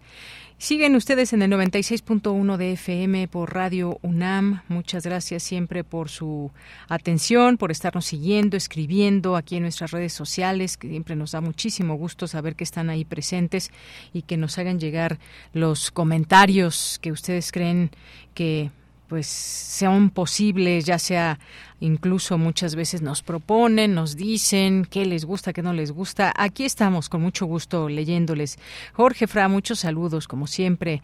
Oscar Sánchez también, muchas, muchas gracias que aquí nos escribe que estábamos aquí, dice, respecto al peso México, me llama la atención que la narrativa eh, en casi todos los medios comerciales sea que ese efecto no es permanente, nunca lo ha sido y que es una especie de ilusión óptica. Esto nos estamos refiriendo al peso frente al dólar. Dice, pero me pregunto antes, ¿cuándo escuchamos esa narrativa, aún estando a 25 pesos por dólar, 21? Muchas gracias, Oscar. Pues sí, efectivamente, aquí tratamos de hacer un análisis con pues con el expertise que tienen las personas que a las que les damos voz. No solamente se trata de dar una opinión. Digo si me lo preguntan a mí qué bueno que el precio del peso frente al dólar baja por muchas razones y esto que habla también de, de pues de buenas finanzas de buenas prácticas y más pero siempre hay que ver esos claros y esos oscuros y para eso tenemos la voz de los expertos. Pero sí de pronto tomar una postura política incluso para estas eh, para estos temas, sobre todo quienes pueden ser como pues críticos del gobierno, pues más allá de todo, pues ahí están los analistas que nos informan y nos dan ese conocimiento y esa perspectiva. Gracias, eh, Oscar. Gracias también aquí a Jorge nos dice, relativo a adicción, supongo hablar acerca de las razones por las que se droga la gente en México, Estados Unidos y un país de Europa por nivel social, por edad, por nivel educativo. Sergio Kleinburg puede hablar al respecto. Muchas gracias, Jorge. Refrancito nos dice, gracias por señalar el tema económico, que luego se usa solo con fines políticos y de golpeteo, un dólar alto, bajo, con deuda, sin ella, eh, nearshoring, offshoring, sea lo que sea a los grandes medios, opinadores y oposición nada les va a parecer y quieren que nos vaya mal como país. Eh, gracias, Refrancito. Pues sí, ahorita me hiciste pensar en algo. Muchas veces, pues si alguien con mucho dinero quiere bajar a Estados Unidos, pues si está más bajo el precio del dólar o más alto, les da exactamente igual, pero muchas veces quien tiene a lo mejor hasta un pequeño ahorro en dólares o quiere hacer un viaje importante, pues sí, ya sumando todo, eh, pues sí tiene un, un, ahorro importante, dependiendo las cantidades que se gasten de dólares, por supuesto. Oscar nos dice respecto al peso, bueno, eso que ya leíamos, gracias Oscar. Luis M. García, la Orquesta de Minería, también invita a sus charlas de apreciación musical previo a su sus conciertos y que en un momento más tendremos también esta invitación que hacerles eh, de eh, que nos manda Luis M. García, pero lo dejo en un momentito más para que tengan aquí toda la información. Otra de las invitaciones más que tenemos para ustedes aquí en el programa. Refrancito, muy buena tarde. Nos unimos todos a la pena por la partida de Adolfo Gili, de un pensamiento tan poderoso y que marcó tantos cambios en nuestro país y para comprender la historia, sobre todo en tiempos en que había un canon muy marcado sobre el pensamiento social. Muchas gracias. Jorge Fra eh, también nos dice aquí que en paz descanse el gran activista revolucionario de la izquierda y hombre de la literatura revolucionaria, Adolfo Gili. Muchas gracias, eh, Jorge, aquí por tu comentario. Mario Navarrete, muchos saludos. Hoy miércoles 5 de julio nos va escuchando por las calles de la Ciudad de México. Hay una calle despejada, muy bonito que se vea este, este camellón por donde va pasando Mario Navarrete. Guerrero nos manda saludos, muchas gracias. También nosotros te mandamos saludos. Guerrero, David Castillo, igualmente aquí pasando lista, que nos dice buenas tardes eh, a Raimundo y a todo el mundo. Muchas gracias, David Castillo Pérez, aquí eh, derrapándose en qué será primera, segunda, tercera base. Gracias. Eh, Jorge Morán Guzmán, mitad de semana, cordiales saludos para todos. Gracias. Sergio Faz también le mandamos muchos, muchos saludos desde aquí, escritor que en algún momento tuvimos oportunidad de charlar con él y de su libro. Eh, ¿Quién más está por aquí? Pilar Franco, Pilar Franco Menchaca, muchos saludos. Jorge, Jorge Fray, Héctor Aparicio, muchas gracias a Guerrero. Eh, y a todas las personas que en este momento se vayan uniendo a la transmisión, aunque no nos escriban, sabemos por supuesto que están por ahí. Santiago Luis Enrique Castillo también saludos. Andrés Mar, saludos al equipo y a todo el público de Yanira. Te escucho a diario en los micrófonos de este programa, solo que he estado de arriba para abajo. Bueno, pues eh, sigue de arriba para abajo. A veces que las vacaciones pues nos dan nos dan más más labores o por lo menos otro tipo de labores. Gracias Andrea y te mandamos un abrazo grande desde aquí. Desde aquí. Recuerda nuestras redes sociales arroba Prisma RU en Twitter y Prisma RU en nuestro Facebook. Bien, pues nos vamos ahora con la información de mi compañera Cindy Pérez Ramírez. La Filmoteca UNAM ofrece de manera gratuita casi un centenar de materiales fílmicos de gran valor histórico. Adelante, Cindy.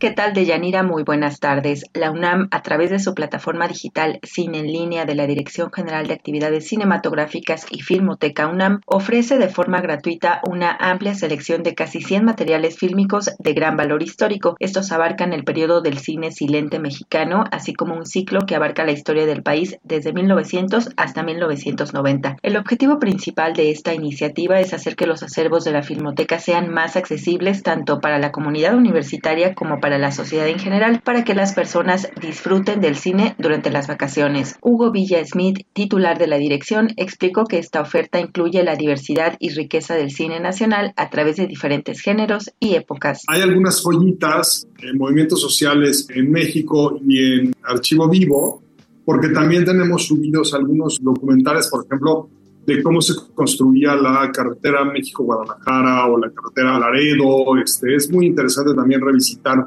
ese México de los 40, 50 y 60. Ahí están los títulos más atractivos, más interesantes. Las películas que están disponibles en esa sección son El tren fantasma de 1926, El puño de hierro de 1927, y Tepeyac de 1917. La oferta cinematográfica incluye diversos apartados temáticos como Lustros, la vida en México en el siglo XX, recorridos por México, miradas al cine mexicano, programas sobre higiene y salud pública en México, Arcadia, cine rescatado y restaurado de la Filmoteca, cine silente, México naturalmente, pintura mexicana, tauromaquia, testimonios de la historia de México, el cine en la Revolución Mexicana, movimientos sociales en México, leer en cine y estrenos el cine de la Revolución Mexicana que tenemos ahí disponible. Creo que temáticamente eh, pues es parte del tema de este verano con el aniversario de Pancho Villa. Pues nuestra oferta es variada, eh, es entretenida y es distinta. Es una oferta que te va a quitar del consumo repetitivo de las series.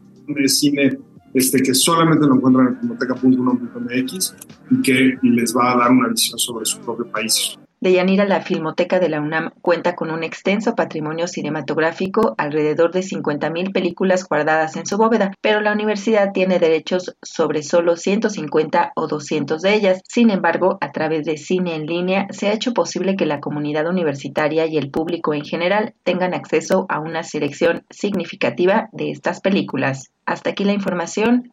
Muy buenas tardes. Gracias, Cindy. Muy buenas tardes. Continuamos. Queremos escuchar tu voz. Síguenos en nuestras redes sociales. En Facebook como Prisma RU y en Twitter como arroba PrismaRU.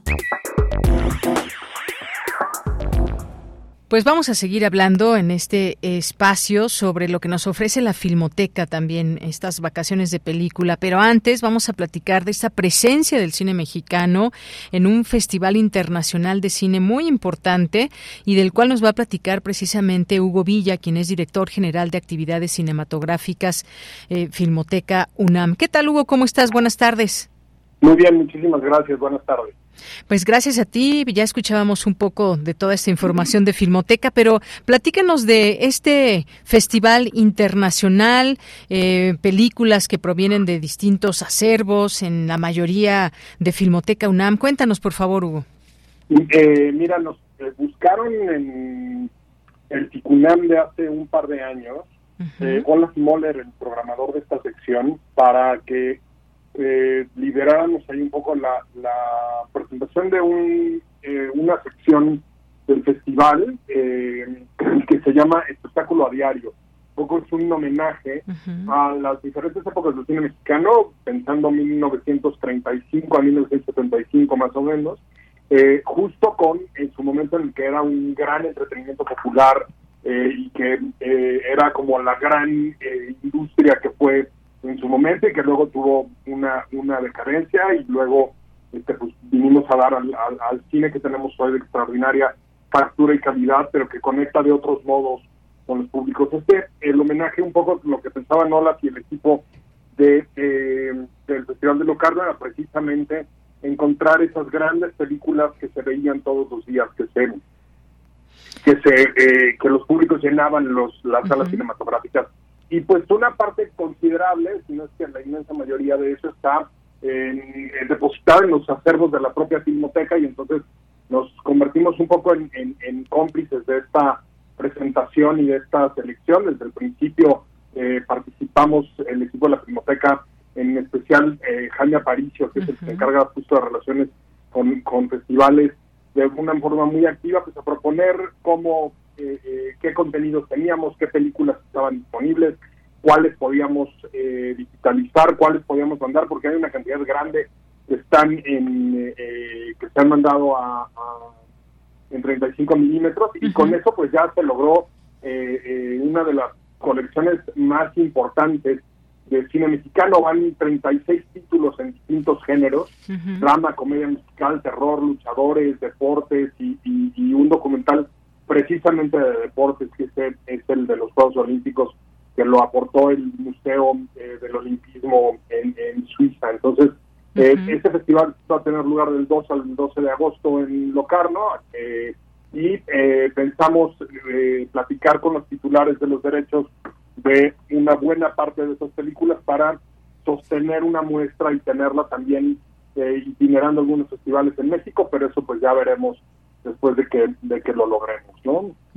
Pues muy bien, como eh, recordar del 12 al, ah, del 2 al 12 de agosto estas películas, eh, este ciclo de películas también eh, que comprende estas décadas de los 40 al 60, esto que nos está platicando y esta pues retrospectiva del Festival de Cine de Locarno dedicada al cine mexicano. Qué importante también el poder hacer este tipo de logros, de digamos, de poder mostrar también lo que se hace desde México, estas eh, distintas historias, estos distintos momentos que también abarcan un buen periodo. Importante hacerlo y que sean parte de este festival, Hugo. Sí, es algo que nos alegra mucho. Eh, siempre se ha, producido y, visto muy buen cine en México y este es un ejemplo clarísimo de ello. Hay ahí algunas películas maravillosas. Además, lo, lo pensaron desde un principio la selección un poco en salirse del canon, en buscar las perlas entre lo que no había viajado mucho, no uno siempre tiene como referencias como las, las grandes de, de Fernández, las grandes de Gabaldón, las grandes de Buñuel, este, y aquí justo lo que buscaron fue eh, pues darse cuenta que hay muchísimas perlas del cine mexicano eh, que, que están fuera de ese canon que es el que siempre viaja y es lo que lo que pusieron a disposición del público ahí en Locarno. Es muy importante porque se trata quizá de uno de los seis o siete festivales más importantes del mundo. Han recuperado un, lugar que tuvieron los, en, su nacimiento. Eh, digo, para que nos demos una idea, es un festival que, que eh, tiene lleva 76 ediciones, pues está ahí arriba junto con el Festival de Berlín, junto con eh, junto con eh, Cannes y, Venecia, ¿no? Entonces es realmente un, festival muy relevante y lleva justo esta presencia del cine mexicano histórico a, a sus pantallas, ¿no? Así es, efectivamente. Bueno, pues importante todo esto. Eh, nos hablabas de que hay una variedad de películas. Quizás, no sé si nos quieras compartir algunos de estos, de estos títulos. de los títulos más, más interesantes, con muchísimo gusto. eh, tenemos, por ejemplo, eh, eh, El Gendarme Desconocido en tiempos de Don Porfirio, Los Tres García de Ismael Rodríguez, Los Hermanos del Hierro, eh, La Corte del Faraón, Rostros Olvidados el rey del barrio, la imagen de la de la muestra que escogió eh, que escogió el Festival de los Carlos es una foto eh, de Pina Pelliceros de Días de Otoño, una película de Gabaldón relativamente poco conocida pero estupenda, eh, Esquina Bajan, eh, Mojadas, protagonizadas por David Silva, una película que no se ha visto prácticamente pues nunca en México fuera de su corrida regular, que es La mente y el crimen de 1961, el caso de la mujer asesinadita, que también hace mucho que no estaba en las pantallas, ¿no? Y algunas de ellas, te digo, nos, nos sirvió mucho de, empuje, porque eh, primero para buscarlas, encontrar la cantidad de, de, de, opciones que había disponibles, y luego, por supuesto, para, para volverlas a poner en soportes digitales o las que van en, soporte en 35 milímetros, que son algunas copias que eh, quedaban todavía en muy buenas condiciones de una muestra que se organizó por ahí de finales de los eh, 80s y 90s, eh, encontrarlas y tenerlas como en muy buenas condiciones para que puedan pasar. Y luego colaborar, por supuesto, con, con otros archivos. Eh, algunos de los derechos son de la, de la Fundación Televisa, de Claro Video, de Carlos Vasallo, de, eh, Televisión Azteca, de Olympusat, de Park Circus, de Letín Camelia, eh, de, Marcela Fernández Violante, que por cierto eh, recién se acaba de publicar que recibe un muy merecido Ariel de Oro este año, y de, como te decía, del Comité Olímpico Internacional, y, por ahí de, Viviana García Besnet, también del eh, el acervo permanencia voluntaria que tiene ella. Entonces, pues también significó una, una articulación, una colaboración muy importante con todas esas entidades cinematográficas para lograr la, lo que nos parece que es la muestra más importante pues en, décadas ya de, de, la historia del cine mexicano, el cine de acervo, ¿no? Claro, el cine de acervo, justamente. Hugo, y también quisiera que nos platiques eh, de esta oferta que tiene la Filmoteca de la UNAM, vacaciones de película en línea. Sé que son joyas del cine mexicano, materiales que abarcan la historia del país. Cuéntanos, por favor. Así es, tenemos eh, para que se eh, desempanten de las grandes plataformas, algunas y, que nos ayuden también a, conmemorar el, el aniversario de la propia Filmoteca que es este 8 de julio, el aniversario 73, eh, pues siempre ya en las vacaciones dejamos eh, arriba eh, materiales históricos, algunos documentales, por ejemplo, sobre la construcción de carreteras, algunas películas de las primeras que produjo la, Dirección de Actividades Cinematográficas, por ahí en, en estupendas condiciones también, para que puedan verlas, disfrutarlas de manera gratuita, sin tenerse que registrar, sin tener que poner la tarjeta ni ir a la tienda a hacer ningún pago, se pueden solamente conectar a filmoteca.unam.mx, darle clic en, en cine en línea y ahí van a encontrar una oferta de un montón de, películas y cortometrajes cinematográficos que les van a dar eso, una, una mirada hacia atrás en la historia quizá de sus eh, padres o abuelos, pero que les van a, eh, de todas maneras, les van a, ajustar y a dejarles unas horas de, esparcimiento bastante eh, entretenidas y divertidas y pues eso nos ayudan a conmemorar el, el aniversario de la Filmoteca. Muy bien, pues Hugo Villa, muchísimas gracias como siempre por darnos a conocer esta información valiosa tanto de este Festival Internacional de Cine de Locarno y esa presencia de México, así como esta sorpresa y esta posibilidad de vacaciones de película para quienes nos están escuchando, eh, pues estas vacaciones de película en línea. Muchísimas gracias y te mando un abrazo. Abrazos grandes, gracias a ustedes. Hasta luego, muy buenas tardes. Gracias a Hugo Villa, director general de actividades cinematográficas de Filmoteca UNAM. Son las 2 de la tarde con 27 minutos y es tiempo de irnos a la información internacional a través de Radio Francia. Relatamos al mundo. Relatamos al mundo.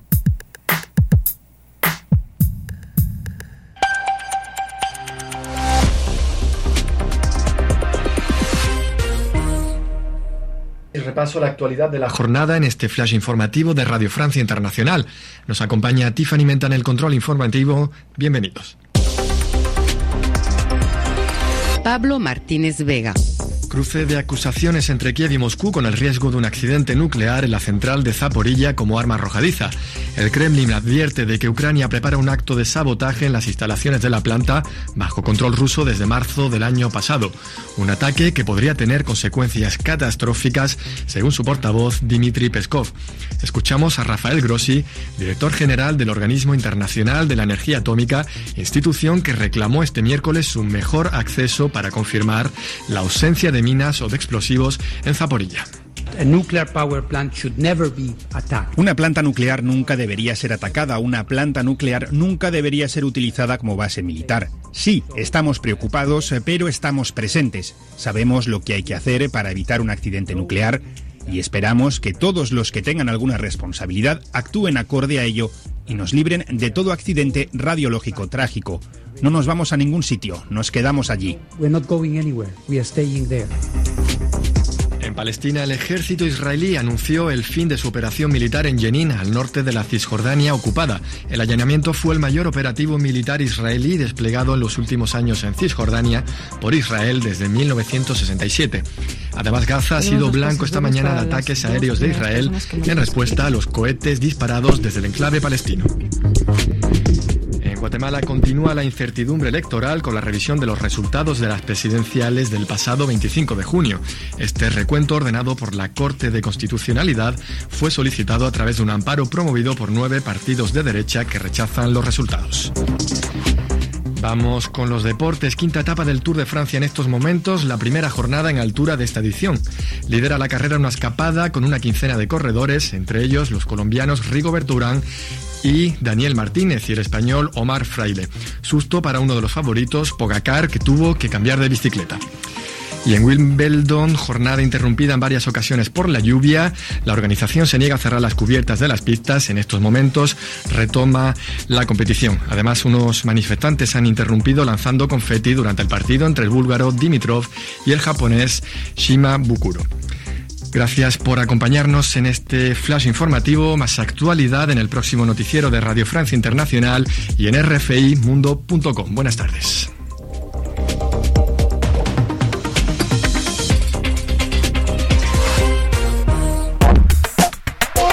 Tu opinión es muy importante. Escríbenos al correo electrónico prisma.radiounam@gmail.com.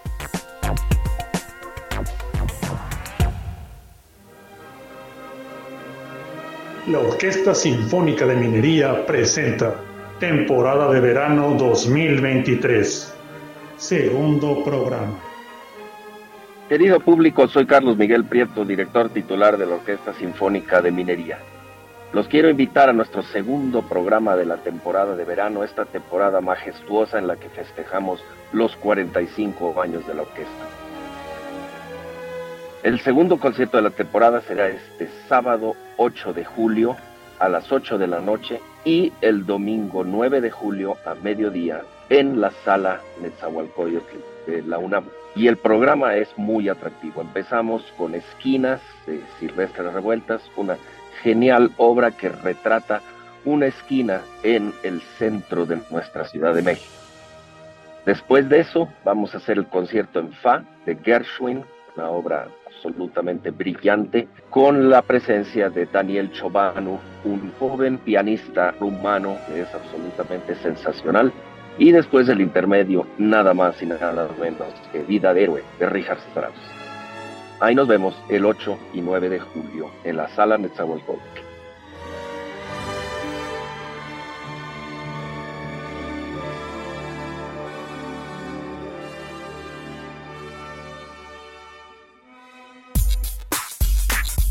Prisma RU. Relatamos al mundo. Bien, solamente recordarles que ya lanzamos este tweet, ah, porque tenemos de esta invitación que acabamos de escuchar, dos pases dobles para que se vayan a ver a la Orquesta Sinfónica de Minería este sábado eh, a las 20 horas. Tienen que estar, por supuesto, los ganadores una, por lo menos una media hora antes.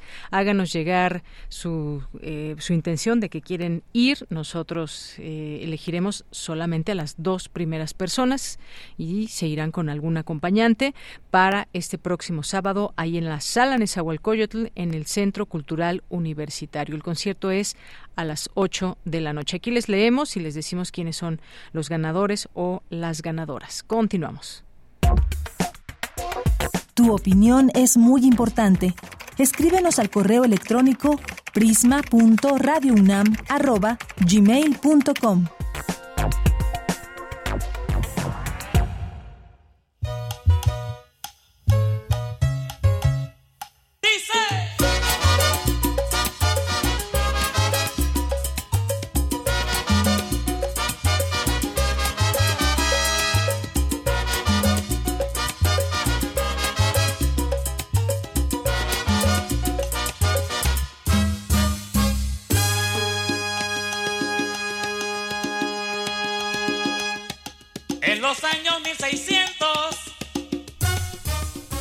Bueno, yo quería que la dejaran toda, pero bueno, tenemos que hacer la entrevista a Abraham Vélez Godoy, quien es director, concentrador de un espectáculo que los queremos invitar, que es Salsa Espectacular con la Filarmónica de las Artes.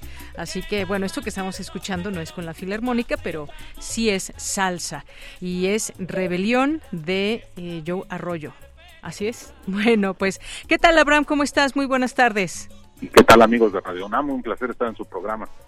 Pues eh, es un gusto escucharte. Cuéntanos, dinos de qué se trata y cómo podemos eh, disfrutar de esta salsa espectacular. Claro, pues la invitación a este gran programa que vamos a hacer. Estaremos como invitados en la sala Silvestre Revueltas del Centro Cultural Olinjo Listli el próximo 22 y 29 de julio con este magnífico programa de salsa espectacular sinfónica en su tercera edición. Eh, vamos a hacer este maravilloso programa para quien gusta de estos ritmos latinos, de esta música, eh, pues que nos mueve a todos, quien no, no ha disfrutado de una buena salsa, que también es una música muy compleja, muy difícil de interpretar. Tiene mucho su chiste para nosotros los músicos clásicos. Es un lenguaje completamente distinto, pero no imposible, porque, pues como bien se menciona, pues somos músicos y a fin de cuentas todo está escrito lo podemos interpretar. Estamos muy felices de que ya estamos casi, casi en la, la recta final de, los ensayos de este programa. De hecho, ahorita está ensayando la banda de, salsa, nuestra orquesta de salsa. Y pues padrísimo, eh, va a haber muchos, muchos grandes temas, como empezamos ahorita con La Rebelión, que es también un, clásico de la salsa. Va a haber salsa dura también. Haremos un pequeño homenaje a Celia Cruz, que este año precisamente cumple eh, un aniversario más luctuoso también haremos un homenaje a, al magnífico Andrés García con esta gran película de Pedro Navaja. Y pues va a estar completo, muy, muy completo este, este programa en donde le prometemos al público que se va a pasar de una manera fantástica. Oye, pues qué bien, qué bien, porque ahora que ya eh, vienen para muchas personas las vacaciones, pues se trata también de que quienes no salen puedan disfrutar aquí en la ciudad de distintos espectáculos de todo tipo, porque pues hay quien le gustará la música clásica, la música de cualquier tipo, pero también la salsa y qué mejor que con la Filarmónica de las Artes. Algo que mencionabas, es un es una música un tanto compleja, un género que es muy no sé si más que escuchado bailado, yo creo que ambas, pero pues eh, es digamos un resultante, es un género que, que es como muy latino, por supuesto, pero que ya se escucha en todo el mundo y que incluso podemos conocer de academias y demás muy importantes alrededor del mundo. Así es, pues mira, qué, gran comentario, porque exactamente es un género que es, es una música que se interpreta casi de manera este, pues cómo le llamaríamos de boca en boca. No hay este, muchas veces partituras de esto. Los músicos que lo interpretan que lo hacen de manera genial. Eh, quizá muchas personas que nos escuchan han asistido a estos salones de baile como el mamarrumba la maraca eh, que suena pues impresionante no son, son músicos que tocan tocan. Una gran energía. una gran energía tres horas tocando y siempre con la misma energía. Pero ahora transportarlo a una partitura este, descubrir matices descubrir fraseos ese es el reto de hacer este concierto y más con una orquesta sinfónica, en este caso, bueno, filarmónica, ¿no? Pero ese es el reto de hacer estas grandes frases, de interpretar esta música de una manera eh, distinta, transportarla un poco a, la partitura, a esto de los, músicos que somos de orquesta, una orquesta clásica que toca música clásica, pero en esta ocasión vamos a tocar este repertorio, también apoyados con músicos del género, músicos expertos en el género, y pues ahí está eh, este gran reto de que las personas que asistan eh, escuchen la salsa de una manera distinta. Y como bien mencionabas, en todo el mundo ya se hace. Por ahí, no sé si recuerden, hay un, se hizo muy viral un video con músicos de Oslo interpretando salsa, temas clásicos hacia la salsa, con Ver Ingrid Jonah, por ahí alguien lo ubiquen, en radio escuchas, pero pues ya es un género muy, muy popular alrededor del mundo, muy gustado, y que tanto suena aquí en México, suena en Latinoamérica, suena en Estados Unidos, pero también suena del otro lado del mundo. He visto yo este grabaciones, en, ahora con esto de YouTube, que puedes ver interpretaciones de todo el mundo, este, músicos australianos, por ejemplo, tocando este tipo de música, y es, es muy padre la, la experiencia de ver una músicos de, del otro lado del mundo que hagan este este tipo de repertorio porque ya es un género que ya se globalizó y que a todos nos mueve. De alguna manera nos provoca que el cuerpo se mueva y reacciona aunque sea el piecito reacciona. Pero bueno pues, también quien no lo ha bailado quien no lo ha cantado quien no se sabe estas canciones. Claro, algunas más famosas que otras, pero efectivamente esa cuando cuando la gente escucha salsa inmediatamente te dan ganas de, de bailar, por la, al menos los ojos, pero algo tienes que bailar. Pero además Exactamente, sí. Sí, sí, dime, dime, Abraham. Sí, exacto, cuando escuchas la palabra salsa inmediatamente te transportas a un a una atmósfera de fiesta, a una atmósfera de pues sí, de, de ritmos latinos, sabes que va a haber movimiento. Ajá.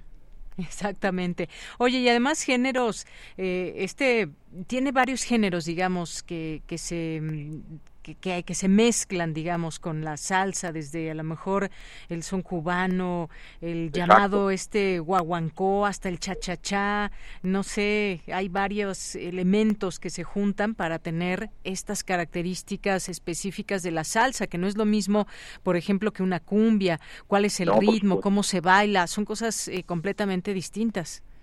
Sí, de hecho, bueno, los expertos en este tema de este tipo de música, pues por ahí alguien menciona que el género salsa no existe. Se engloban estos eh, ritmos que tú mencionas y se etiqueta así nada más como salsa, vamos a bailar salsa, ¿no? No vamos a bailar guaguancó. Pero bueno, pues nosotros lo, lo, etiquetamos así porque el público, la mayor parte del público identifica salsa eh, a todos estos ritmos que tú bien mencionas. Entonces, bueno, pues así se llama este espectáculo Salsa Espectacular Sinfónico. Y pues realmente de mucho corazón deseamos que las personas que asistan lo disfruten de otra forma, lo, lo aprecien de otra manera como nunca lo han escuchado. Y además, bueno, pues sigue siendo el único espectáculo eh, que se realiza así en México. No ha habido, fuimos los primeros que hicimos esta fusión con una orquesta sinfónica y este género y ha funcionado muy bien, esta ya es su tercera edición. Y además reformamos todos los arreglos se volvieron a hacer para que también la orquesta participe en un, bueno, vamos a poner un porcentaje, un 90% de, de las de las canciones participe toda la orquesta, toda toda la orquesta, y no nada más sea el grupo de salsa y la orquesta tenga intervenciones. Se hizo nuevamente, se, reorquestaron los arreglos. Entonces, bueno, pues al público que asista, a las personas que nos acompañen este próximo 22 y 29 de julio, se van a llevar una gran, gran sorpresa. Va a estar súper padre el programa. Estamos muy contentos, muy emocionados de regresar a las Silvestres Revueltas en el conjunto cultural Olindo Estamos muy felices de regresar para allá. Los vemos este próximo 22 y 29 de julio con este super programa de salsa espectacular sinfónico. Claro que sí. ¿A qué hora? Vamos a estar a las 7 de la noche ambos días. Son dos sábados, 22 y 29 de julio. Perfecto. Aquí ya súper anotado en la agenda. Y nos preguntan por aquí si tiene, si nos puedes decir algunas de las piezas musicales que se pueden tocar, incluso para poder escuchar una, aunque no con la filarmónica, pero sí en salsa original, digamos. Pues mira, así temas este, que te puedo decir. Tenemos se supone que es sorpresa el programa. ah, este, bueno, aunque sea una nada más. No, claro, por supuesto. Pues ya les compartí que va a estar Pedro Navaja, por ejemplo. Sí. Que vamos a hacerle este homenaje a Andrés García, que falleció. Sí. Temas de Celia Cruz, bueno, pues dijo, no puede faltar el carnaval, la rebelión, que ahorita ya es. Eh, empezamos la entrevista con este gran tema, está la rebelión, eh, llorarás, que también es un súper tema, ¿no? Sí, llorarás, Exacto, es un súper tema que, que, que todos ubicamos y además les damos una sorpresa, vamos a permitir que las personas se levanten a bailar porque queremos que sea una gran fiesta, que, la gente disfrute de este programa, que quizá no lo hagamos ahorita ya en mucho tiempo, ya es la vamos a cerrar este, este ciclo de, salsa sinfónica, pero pues está la indicación, vamos a permitir que las personas se paren a bailar en las silvestres revueltas, algo que nunca ha sucedido, y pues mucha emoción de que ya va a ser este gran programa, va a haber música que realmente el público identifica, que ha bailado fiestas que lo han escuchado en el coche, en algún playlist. Entonces, súper, súper padre. Oye, pues qué bien, Abraham Vélez Godoy. Gracias por esta invitación que nos dejas aquí para el público de Prisma RU de Radio UNAM. Y podremos seguir aquí hablando de salsa, porque además, pues algunos datos nos llevan a que músicos de origen cubano, por ejemplo, en Nueva York, ahí en la década de los 60, posicionaron la salsa como un éxito y muchas otras cosas, porque ya después también hay estas distintas variantes, que si la de Venezuela, la panameña, en fin, ahí podemos seguir hablando de todo esto. Pero la invitación queda ahí, eh, salsa espectacular con la Filarmónica de las Artes en la sala Silvestre Revueltas 22 y 29 de julio a las 19 horas ahí en el complejo Linjo Linsley. Y nos vamos a despedir, Abraham, si te parece bien, con Llorarás y Llorarás. Encantado de estar en su programa, los esperamos amigos en la sala Silvestre Revueltas. Nos vemos por allá con salsa espectacular. Muchas gracias. Claro que sí, hasta luego. Abraham Vélez Godoy, director concentrador de este evento. Y lo vamos a dejar correr toda, ¿qué les parece? Ya que estamos aquí muy emocionados, ya que se juntó el público aquí en la cabina y vamos a bailar aquí todos juntos. Así que esto es Llorarás y Llorarás.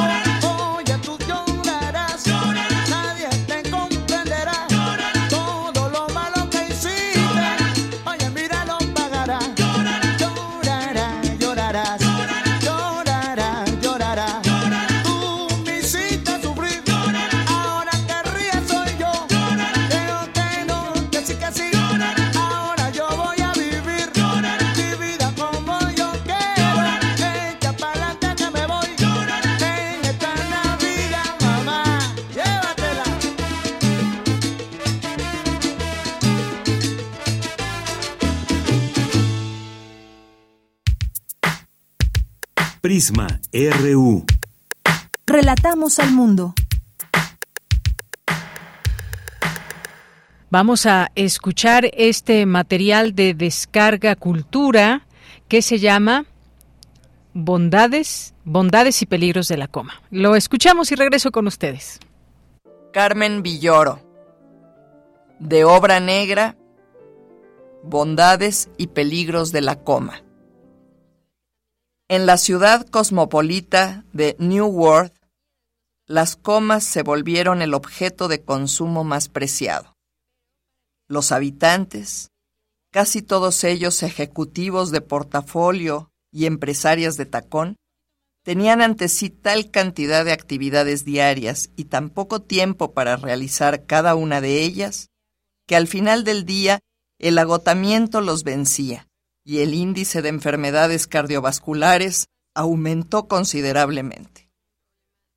Una jornada de un ciudadano cualquiera consistía en levantarse, lavarse los dientes, vestirse, peinarse, tomar un jugo de empaque del refrigerador, beberlo a grandes tragos. La ausencia de comas hacía que a veces quisieran beberse el refrigerador en vez del jugo, echar a andar el automóvil sin esperar a que se calentara el motor, también los aparatos sufrían las secuelas de esta ciudad siempre deprisa y acababan inservibles, tirados como basura en las afueras de la urbe, porque terrenos baldíos ya no había. Hacer solo media hora de ejercicio, comer un desayuno prefabricado, llegar a la oficina derrapando llanta, buscar un estacionamiento lo más cerca posible, correr hasta la entrada para checar la tarjeta de control casi siempre con ya algunos minutos de tardanza, la falta de comas provocaba que el casi siempre quedara asociado a la acción de checar la tarjeta, ocasionando fuertes reprimendas por parte de los jefes, que serían descontados en el sueldo resolver los pendientes acumulados. ¿Cómo resolver los pendientes en el sueldo? se preguntaban confundidos los que no tenían comas. Sobre el escritorio hablar 45 veces por teléfono, como no tenían comas, se subían al escritorio a hacer las llamadas con tan poco refinamiento, escribir más pendientes en la lista, ir al ministerio de trámites diversos, pero a veces la lista no tenía gasolina o no quería arrancar, hacer una solicitud o levantar una queja, hacer cola en el banco, en otro banco, en otro banco, llevar la contabilidad que nunca queda bien, regresar a la oficina a contestar llamadas, salir a comprar cualquier cosa grasosa de comer, Volver porque ahora hay junta, todos los días hay junta y se discute, se discute. Y luego elaborar el memorándum, el acta, resolver los pendientes nuevos, tomar el coche de regreso, pasar a la gasolinera a comprar víveres para preparar la cena.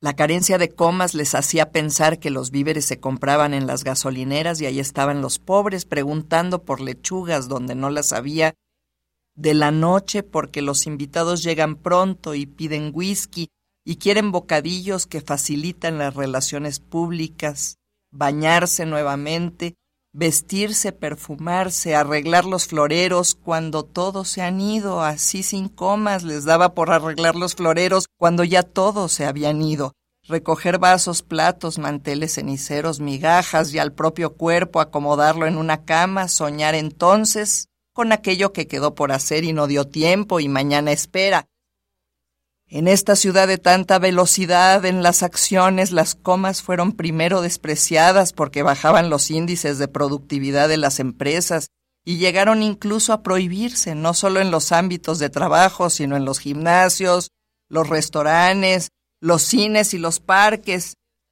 Pero como pasa con todo lo prohibido, surgió un mercado negro de comas en el que se vendían a altos precios. Quien poseía una coma pedía, por ejemplo, usarla como toalla mientras hacía ejercicio y detenerse un momento para secarse con ella el sudor de la frente, que era mucho, porque todos se ganaban la vida con el sudor de su frente, y con ello bajar el ritmo de la respiración. Porque las comas tenían usos diversos. Podían fumarse lentamente entre una llamada telefónica y la otra, y había comas de tanta calidad que podían extenderse como un diván, y el dueño de la coma dormitar sobre ella una ligera siesta. Había comas musicales con ritmos muy variados como swing, blues o jazz, al gusto del consumidor y que podían ponerse en un aparatito entre una acción y otra. Si alguien atesoraba algunas comas durante la semana y las llevaba a un restaurante, Podía pedir platillos complicados de comer como alcachofas, caracoles, camarones para pelar despacio. Había comas estéticas que se convertían en pinceles o en versos para los muy sofisticados, y para los sencillos de personalidad había comas pequeñas que podían sembrar en sus jardines, y de ellas salían flores y otras comas con las que se armaban sillas, que sacaban a la banqueta para sentarse en ellas a conversar y a escuchar a los pájaros que no sabían qué era eso de no tener comas y regresaban por las tardes a dormir en los árboles. Hubo quien se hizo adicto a las comas y como todo lo que es consumido en exceso causa daño, enfermó. Disminuyeron los males cardiovasculares, pero surgió un cuadro clínico grave, el estado de coma, que consiste en ponerle tal cantidad de comas a la vida que el individuo ya no puede realizar acción alguna.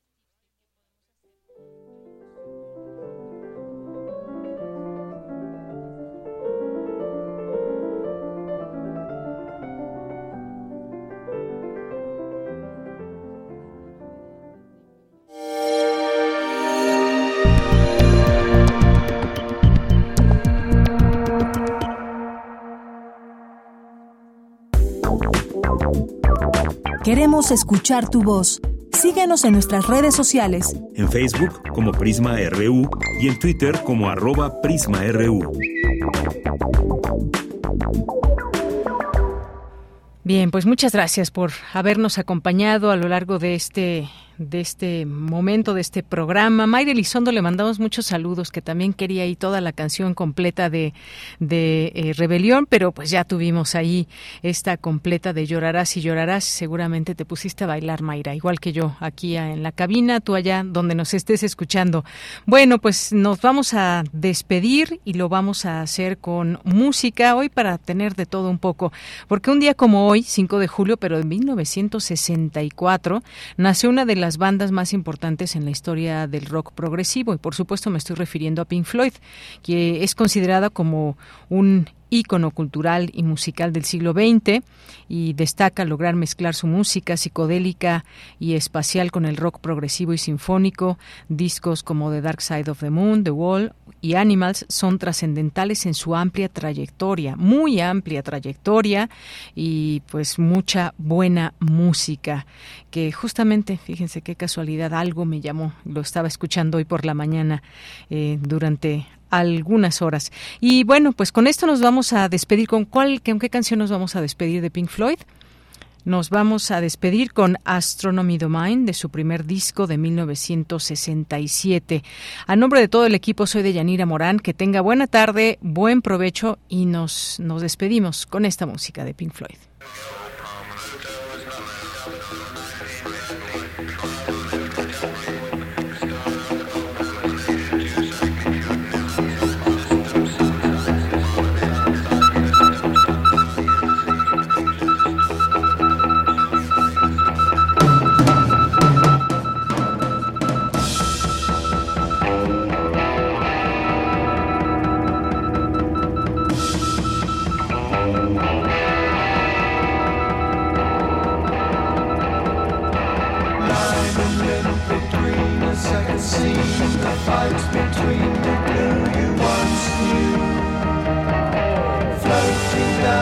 sound resounds around the icy waters underground.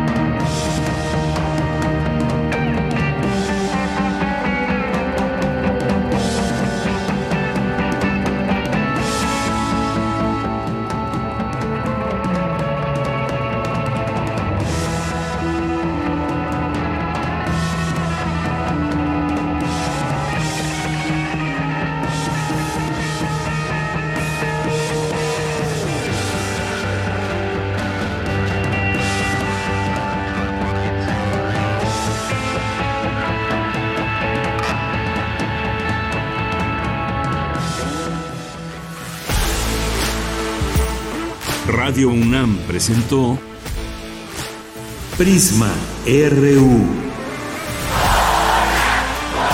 Una mirada universitaria sobre los acontecimientos actuales. Prisma RU. Relatamos al mundo.